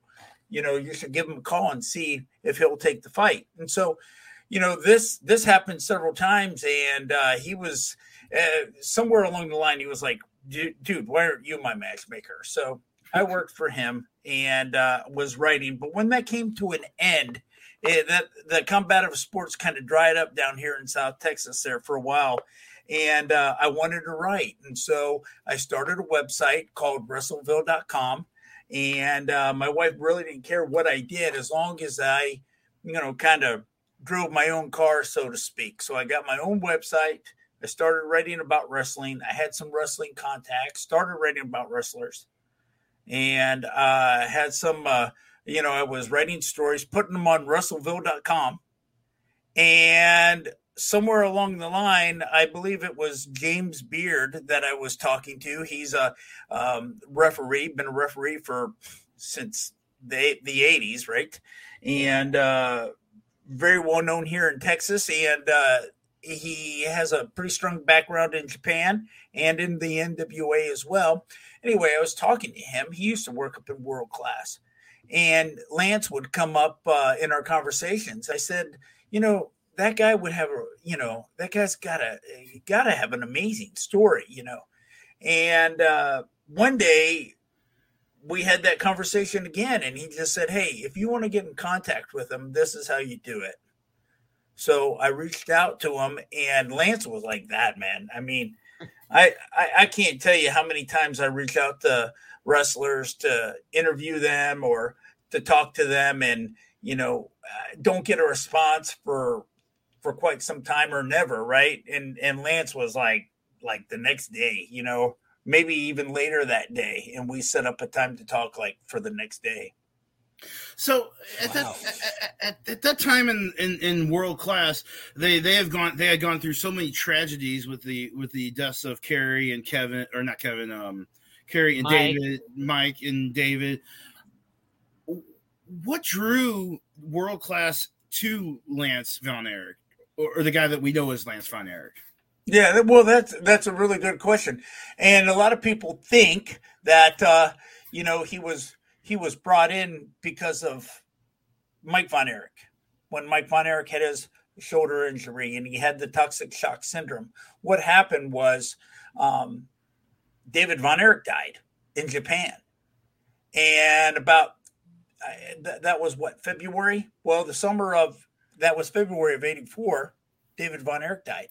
In the summer of '84, David Manning's on a golf course and Lance is out there uh, with his fiance and father-in-law or father-in-law to be, and uh, he just got done with a bodybuilding competition. He was like wearing a tank top and shorts, and uh, I mean he was he was cut, and he he he looked like a million bucks, and uh, David Manning couldn't take his eye off him, man, because he he looked like a professional wrestler, you know he he had a body like Kerry, you know, and so he um, just ended up approaching him and said, "Hey, man, have you ever thought about wrestling, professional wrestling?" He was like, "No, never." crossed his mind, you know, and so um, he said, "Well, I think you can make a lot of money doing that." And uh, he came down. He talked to Fritz. Fritz said, "Hey, this is the idea we have for you. Uh, we may or may not put the Von Erich name on you, but we want to bring you into professional wrestling. Well, he didn't know how to wrestle. And back then, TV wasn't like it was, right? Wasn't, you know, the the regional TV. And and that's how they they made their money off regional wrestling, right? So you could go to all these different territories. Well, they set him up to Portland, and he wrestled uh, with Don Owen and uh, Don Owen just put the name Ricky Vaughn on him. So you mean, was, you mean like Ricky Vaughn, the player, the uh, pitcher from the from the major league, the yeah. so so did the did the Von Erich family when he came back to world class did they did they accept him in or did were they were they like were what what was that what was that I mean that dynamic probably had to be kind of weird I mean well Kerry Kerry was always cool with him.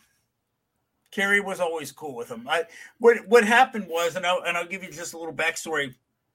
After, um, you know, after he agreed to yeah, I'll, I'll I'll try this wrestling thing right before they sent him to Portland. You know, he'd come down there for a couple weeks. He'd train with some of the guys. You know, um, they put him under a mask, uh, I think twice. He wrestled Jake the Snake twice under a mask. Um, he doesn't remember what they called him. Nobody, nobody could remember what they called him, but it was like a, a purple mask or something. So Mr. X. yeah, maybe something like that, right? And uh, so um, they um, would bring him down to the sportatorium, and he would, uh, you know, get in the ring with uh, Buddy Roberts or um, maybe Iceman, Brian Adias. And on those days, uh, every once in a while, Kevin and Kerry would come down there, and he he kind of expect that maybe they were because they weren't there very long, and it was like on the day that they got paid, so he just expected that or assumed that they were getting their paycheck. But Kerry and Kevin would come in to the arena floor the sportatorium Kerry would come to the ring and say, Hey, man, you're doing good. Keep up the good work. You know, that's how you do it, buddy. And Kevin was a little more standoff than that, you know. So Kevin never really accepted him in that role. Now, if you see him on TV, oh my gosh, I mean, they they play the role very well, but it wasn't that harmonious in in real life. He, if I remember right, he played the cousin. Right, it was a cousin. Yes, not not a brother, but it was a cousin. Right, right, right. right. He he was the cousin of the brother of Fritz, uh, Waldo.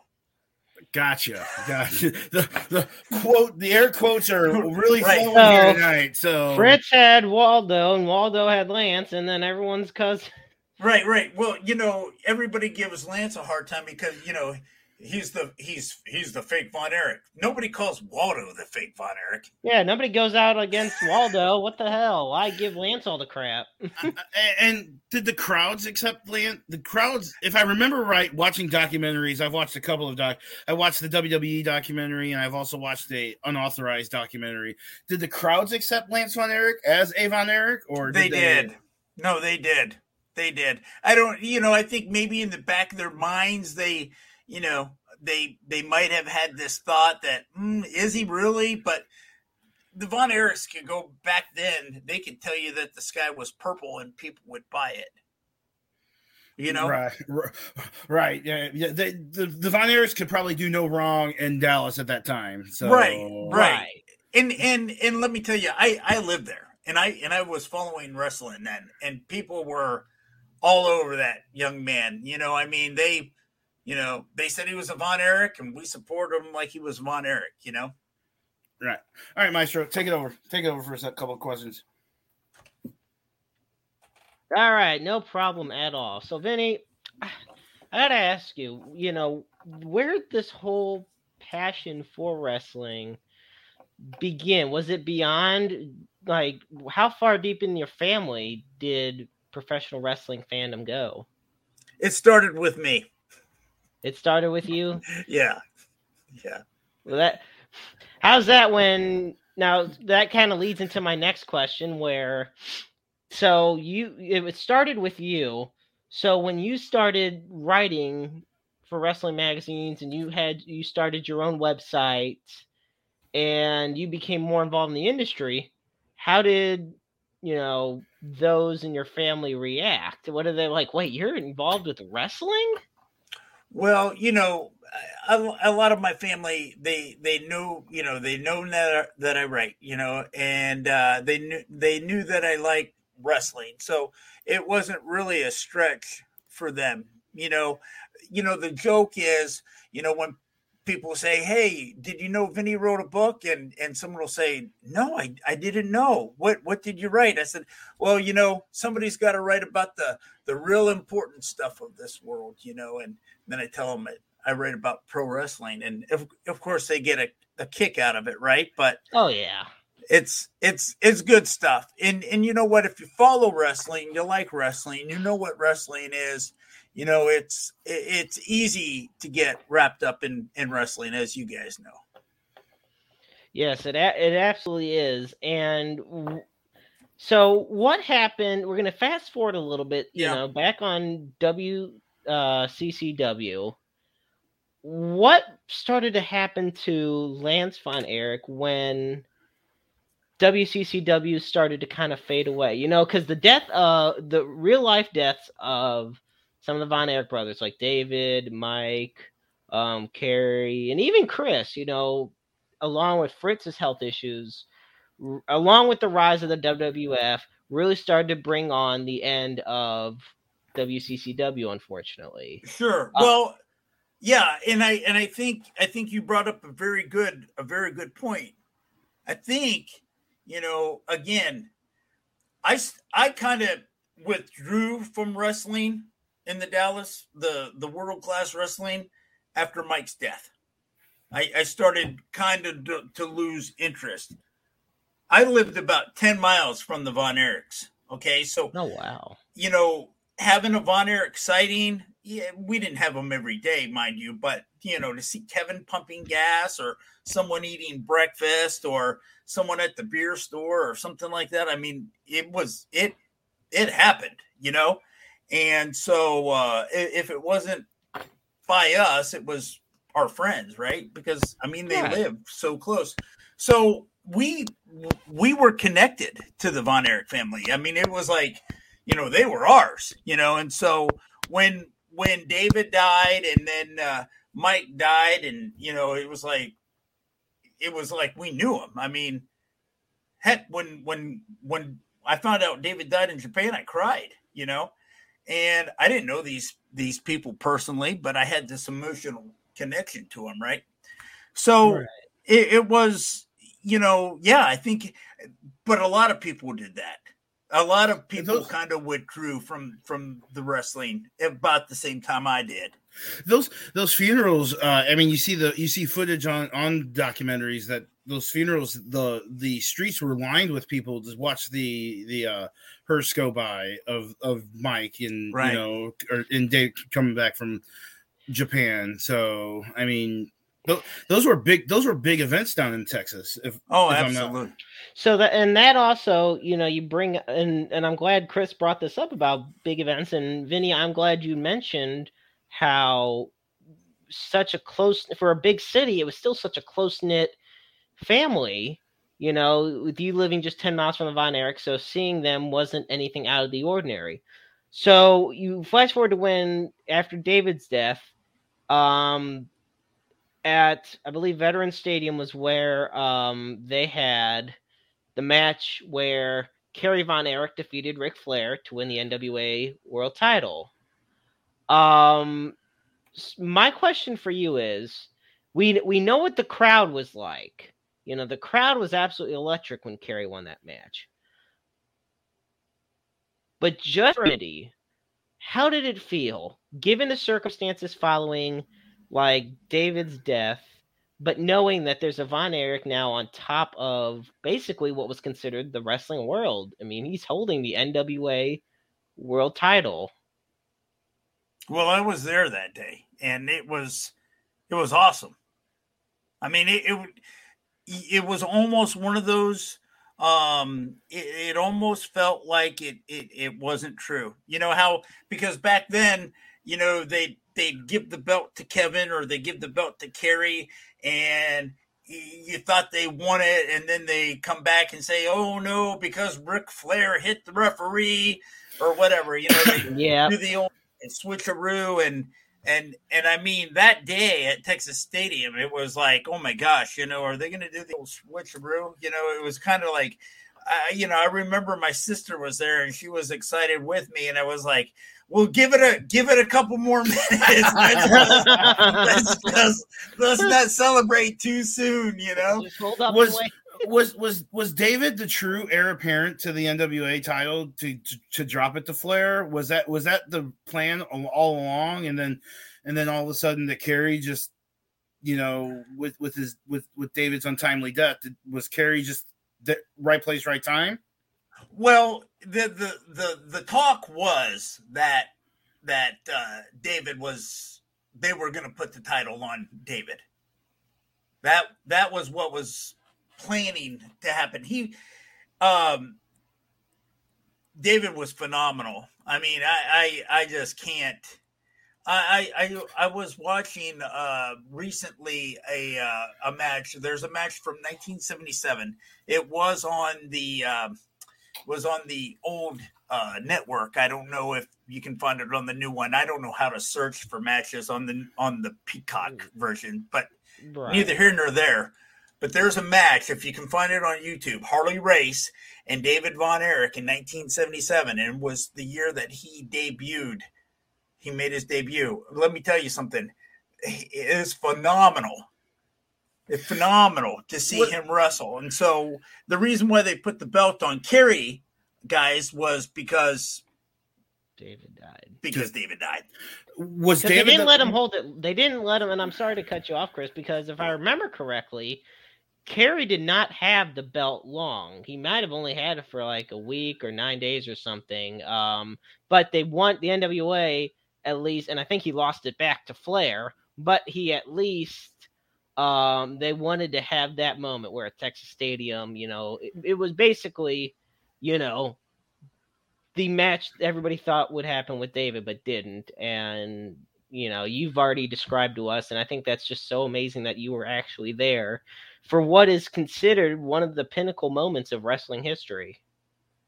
Yeah, and it was hot that day too. It was like, well, it was like 114 degrees in there, man. That's Texas. What it's te- it's te- I was gonna say it's Texas. What do you ex- what do you expect? Was David was David the best wrestler of the Von Erich clan? I, I I, I think he was. I mean, they were all good. I mean, I, Mike Mike didn't want to be a wrestler, so his his heart wasn't in it. Okay, but the other guys they were good. They you know one was a high flyer. Kevin was the high flyer. Kerry had the body and the strength, right? But but David had the, you know, I was told that he had the mind for the business, and you know, uh, you know, he had the, I don't know, he just had the pretty much uh, the technical side down and and the business side down. That he was like he he had a little more uh, wrestling smarts he, he, he understood he, he understood both sides where like he could put he could put together a story right also understood the business side that hey you know sometimes you gotta sometimes you can't always win but but you can still do good business right and going back to the the nwa title you know Kerry had had that belt for about 19 days and in the book and it talks about that uh the reason why they took the belt off him was because he had shown up at some matches that they didn't think he was all there. He Ooh. his demons his demons were coming out. Is basically yeah, like maybe he wasn't as as alert as he needed to be, right? Or yeah, there's they, an interesting. They felt that he needed that he needed to be. I mean that that that era of WC the WCCW wrestling was uh was terrible, and you can even go back to not even just the Von Erichs. You can go back to uh um oh god the name is is escaping me um uh well, Gino Hernandez. Gino Hernandez. Gino Hernandez. That, yes, Gino Hernandez. I mean, all, all of that.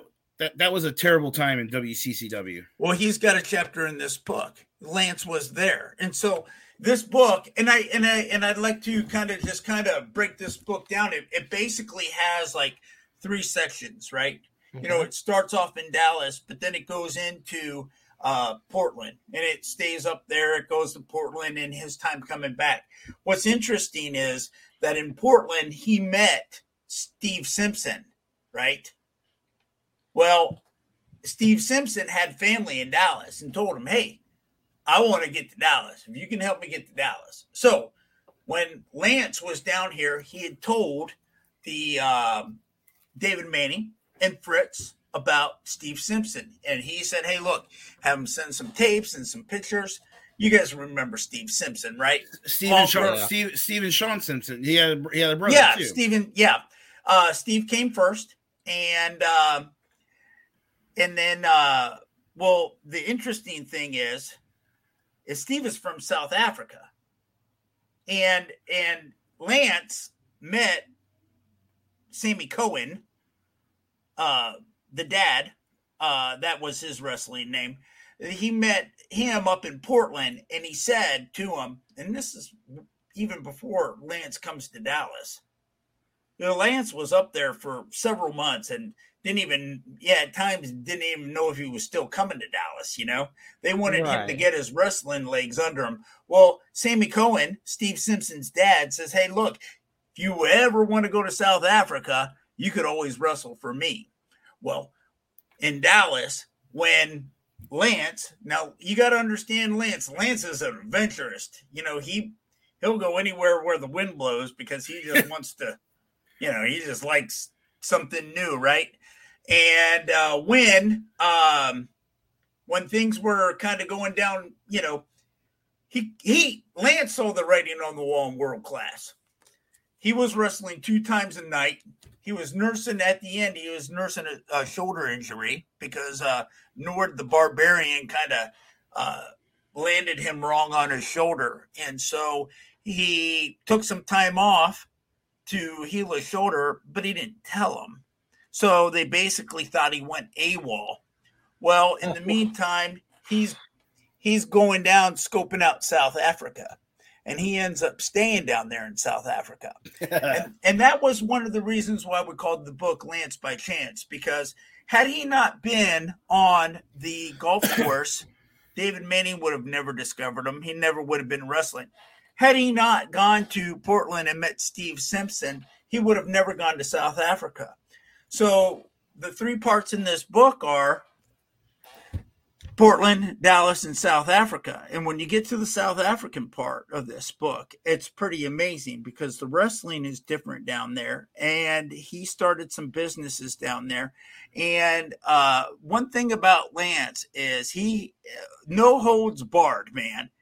This guy talks about smuggling guns and smuggling auto parts in, in third world countries over there and and has no bones about it. And he, he talks about how the uh, how the uh, what do you call the uh, Scotland Yard Mhm.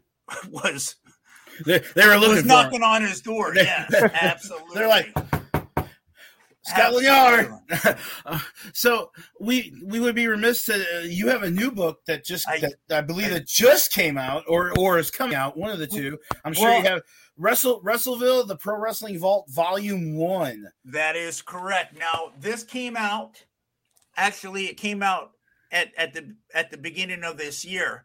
What's good though is volume two is real close to being printed.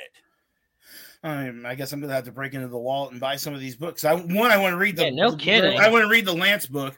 Okay. But uh, I also want to read the the Wrestleville book because the description that I see says Yeah. it is a book that celebrates professional wrestling, 35 short stories of veterans and stars on the rise from the NWA. So uh so how about- and and independent scene too, Chris. Right, well, obviously, yes, yes. So why don't you uh, take us into what made what was your motivation to write this book, and what what you want people to get out of the book? Well, I, I, I, I'm, I'm really proud of this book, and for for many reasons. Um, you know, it's um, I mean, it, it started as an idea, right? And these were stories that I was writing for my website, and when it came time to, um, I started working on another project. Uh, my friend was like, "Look, um, you have all these stories." you've written all these stories and uh, my my website had gone through some changes and so he was like look you should package these these stories you know and uh, because the guys I kind of run around with their their mindset is you know if you don't if you don't capture this history if you don't capture these stories you know these stories are going to go away when these wrestlers pass away. That that's the mindset of the writing friends that I so you know they they encourage me to document these stories. And what's this book is really i I started writing it right before the um, Billy Corgan takeover right? So the the transition uh, you know there's uh, Tim Storm has a couple stories in here. Barrett Brown before he wins the NWA Junior Heavyweight title, um, and then what's really neat about this is is I interview Eric Andrews, who at the time had the NWA uh, Junior Heavyweight title, and then he lost it to Mr. USA. I interviewed him, and then Mr. USA loses the belt to Barrett Brown, and then I interviewed him after he won the the belt. So it chronicles that time. Um, I have uh, Mike Rapada. He was an NWA champion uh, early 2000s. Uh, he's in this book. Um, I've got uh, Tim Storm. Uh, Harley Race has a story in this book. And so there's uh, what I think. Um, I can't remember. I think it's like uh, three, three NWA uh, World Heavyweight Champions, and then uh, you know three NWA Junior Heavyweight Champions. Um, also, two uh, Sean Hernandez is in this book. C.W. Anderson is in this book. Greg Anthony, Sir Mo, Bruce Tharpe has a, has an interview in here. James Beard, Bill Dundee, Tracy Smothers, you know, Chase Owens, Ricky Morton. So there's a variety of guys, and and uh, my friend from uh, New Orleans, he's a uh, photographer on the Gulf Coast, and uh, a wrestling photographer, and he had all these pictures, and he said, "Look, if you can use any of these pictures, put them in the book, because um, I'm not going to put them in a book. I'm not going to do anything." so I put might, might, as well get some use. yeah, so there's a section in here. It's got about 400, 400 pictures, right? And I have a, a, a picture section in the back. And I was formatting this book right when Daphne passed away, and uh, oh, that tragic. was an emotional tragic, right? Tragic. And so on the last page of the book, I put a, a remembrance to her, you know, um, and and that makes the book special too for me. Um, and also too, every one of these books comes signed by one of the wrestlers in the book. This one's signed by Mr. USA. But I have uh, Tim Storm, I have Bobby Fulton, um, C.W. Anderson, Greg Anthony, uh, Damian Wayne. I have his autograph.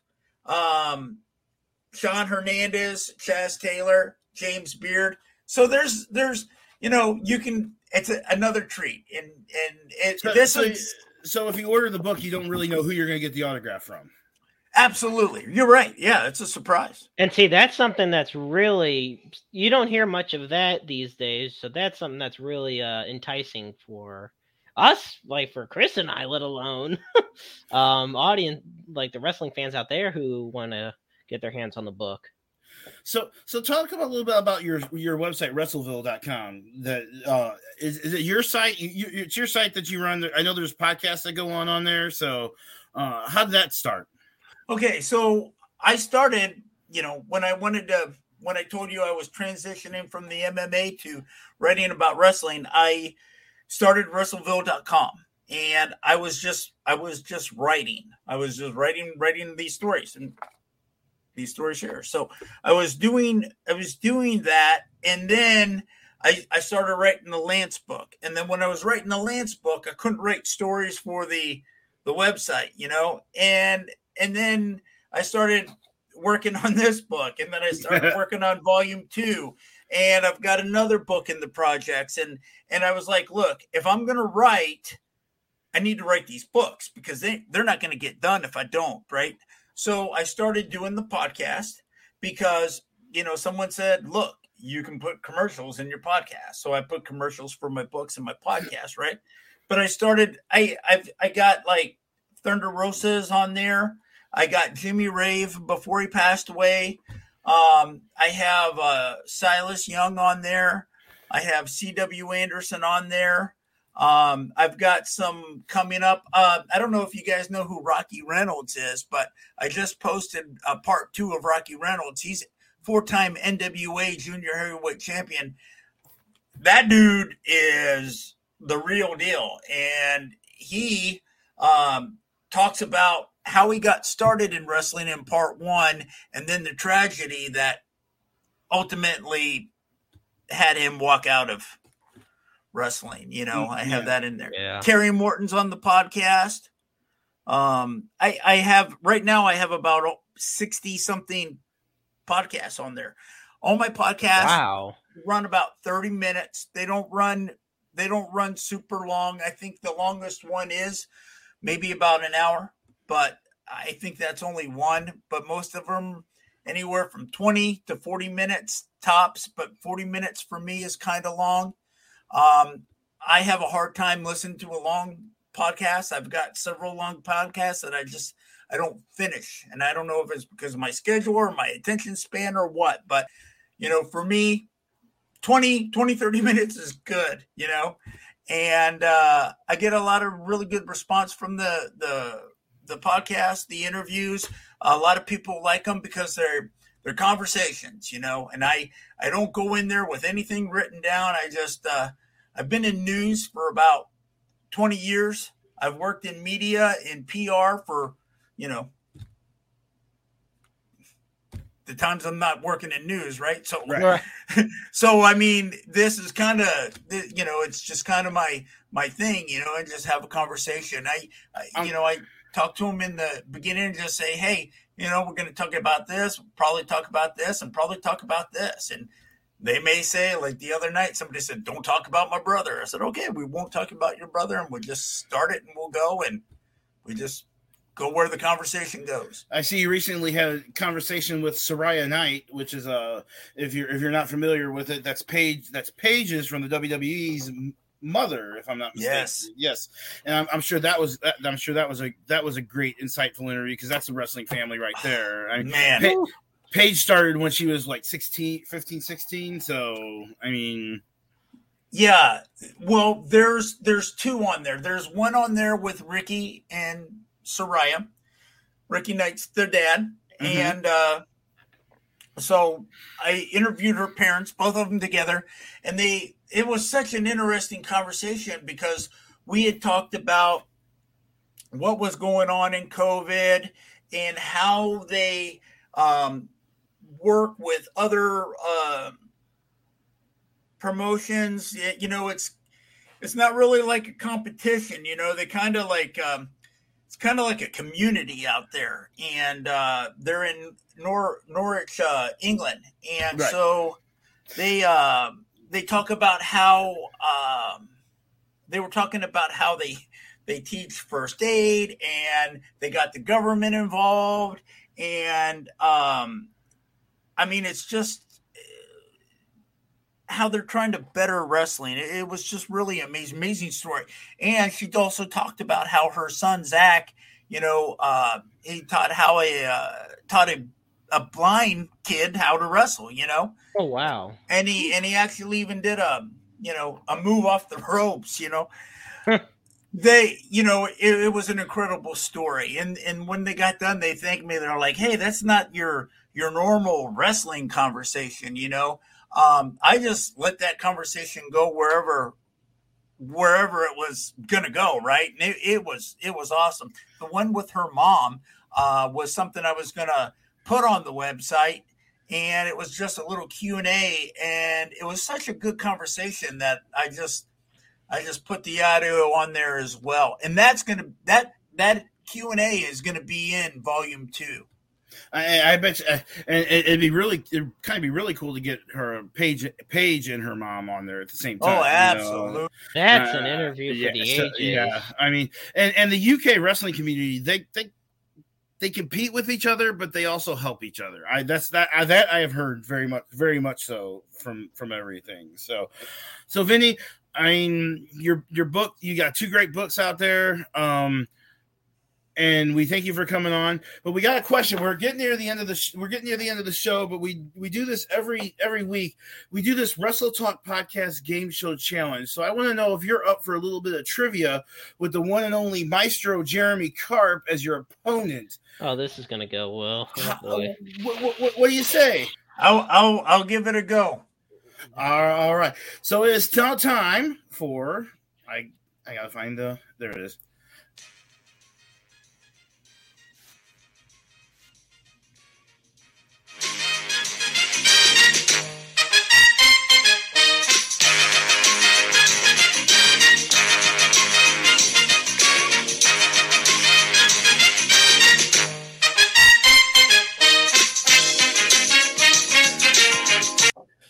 Ladies and gentlemen, it's time for the uh, weekly Wrestle Talk Podcast Game Show Challenge.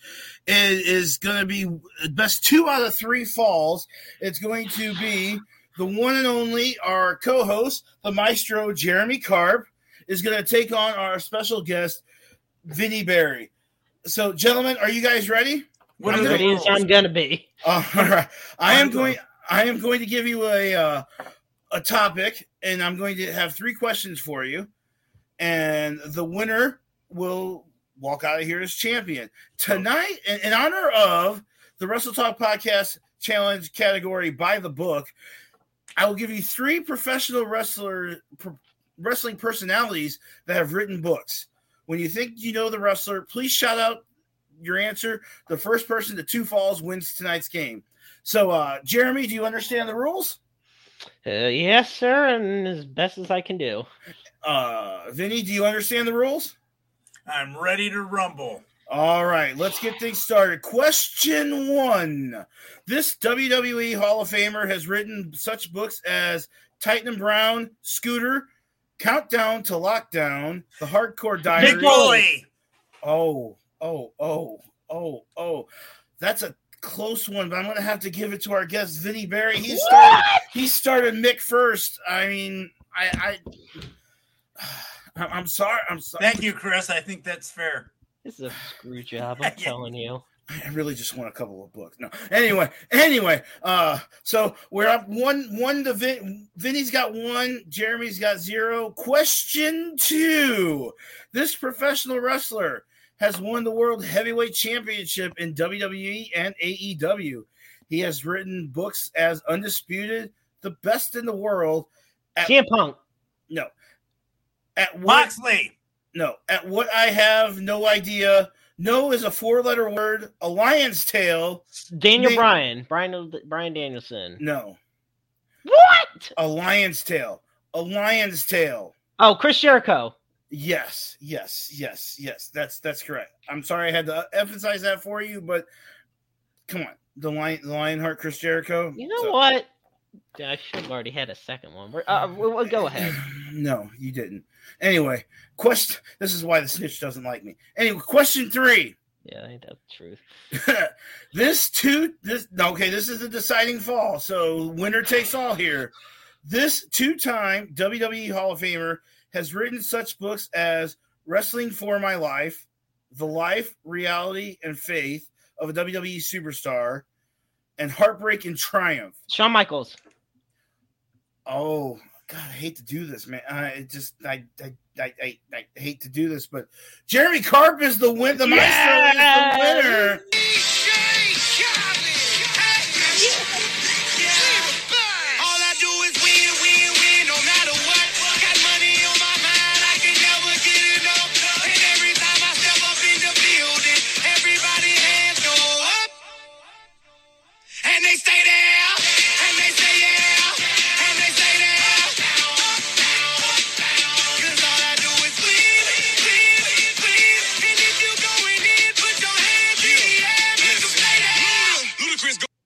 You know, I'm just gonna say, uh, and this is dead honest. I've probably won this thing like maybe twice.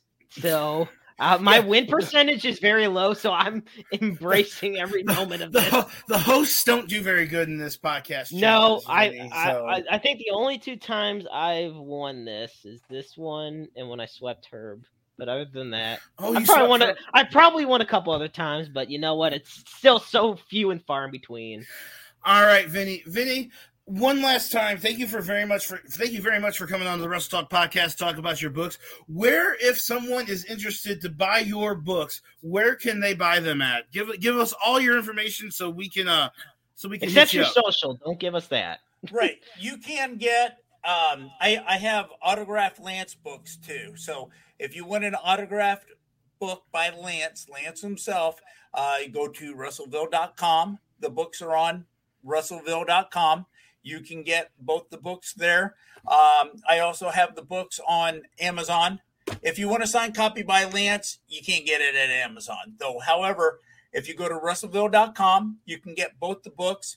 I just got t-shirts in. They're not on my website. If you can see that. Oh, Ooh, that's a, those are those are nice t-shirts. and. I'm their bargain deal, fifteen dollars plus shipping, comes out to about twenty bucks. If you want a shirt, I have a limited. DM me at Vincent Berry on Facebook, and I can hook you up with a with a shirt. You can pay through Cash App or PayPal. Just message me. We'll work out the details. But the books are at uh, russellville.com. And uh, please check out my podcast. I got podcasts up there. I, I try to put up, um, try to do two, two a week if I can. Um, but usually there's, you know, one to two a week. Just depends on, you know, Yeah, well, the ebb and flow. the the ebb and flow of what is the world of uh, life right now, Right.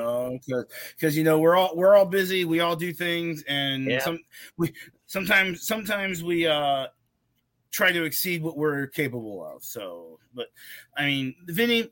I have so much appreciate you for coming on, talking about the book, your past book, and your new book, Russellville Yeah. Volume One, and then you got Russellville Volume Two coming out here probably pretty shortly. So it's going to be it's you- you're you're a busy man.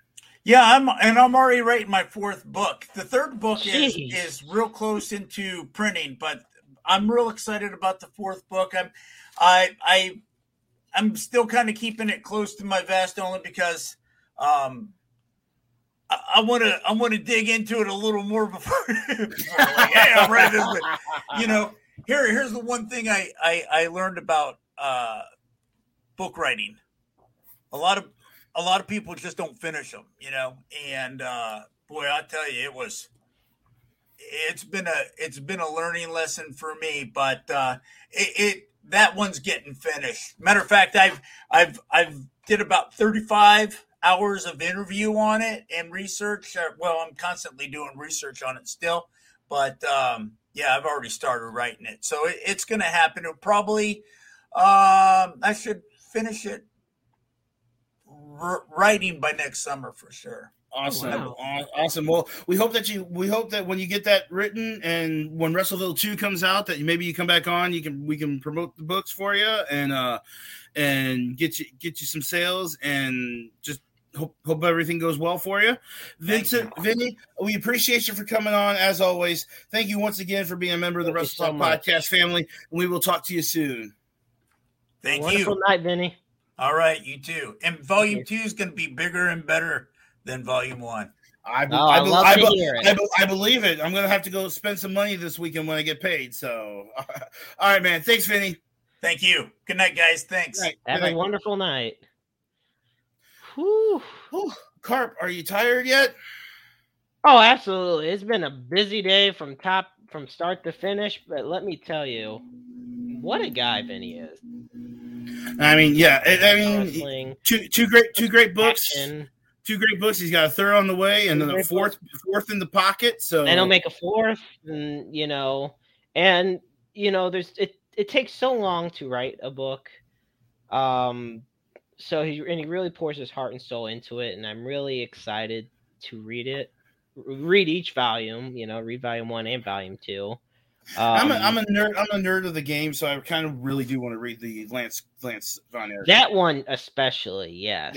um, so- I have to get the Lance Von Erich because, I mean, I, I'll spend time aimlessly just reading up on wrestling history. So, what better way than to get it straight from the source? So, well, Carp, what do you think? What do you think of tonight's show? Tonight show, I it was as great as I knew it was going to be, and you did as great a job as I knew you would do. So, I, I appreciate it. So I know that you like to uh, talk about some things at the very end of the show, and I even updated the uh, the uh, the the uh, the. look at that! I even updated that lane. for. I mean, and I hope I hope I when I hope I got it right because I, You I- did. Okay, so Yeah. I I I know you I know you like to send us off in style, so I'm gonna I'm gonna I'm gonna pop off and I'm gonna let you send us home in style tonight. So, uh, Carp, take it home. All righty.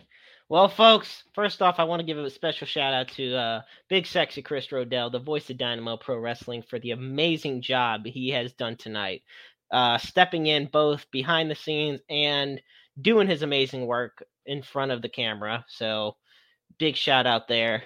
But yes, as you can tell at the bottom, is the National Suicide Prevention Hotline. Used to be a long phone number, but now thankfully they've dialed it down to 988. It is available 24 7, 365 days a year, 366 on a leap year. And we put this after every show. We've done this since uh, Daphne tragically uh, took her life last er, year. Um, and I just want you all to know. I put it up here because I want you all to know that you're never alone. There is always somebody out there that loves you, that cares about you, that you know, in this world, there's so many, it's troubling times all across the world. There's so many struggles you go through, but you never have to go through them alone. The proper resources are out there, and you're always loved. I love you, and I know Chris does. And thank you all so much for tuning in this evening, and thanks to Vinny Barry for being such an amazing guest we look forward to whoever's going to be our on the host next week on the Wrestle Talk podcast. You know this amazing team. The show is going to be just as great as it always is. And so, on behalf of Big Sexy Chris Rodell, I'm the Maestro Jeremy Carp. Have a wonderful night, and remember, life is a book full of empty pages just waiting to be written in. Make your lives worth reading. Good night, everybody.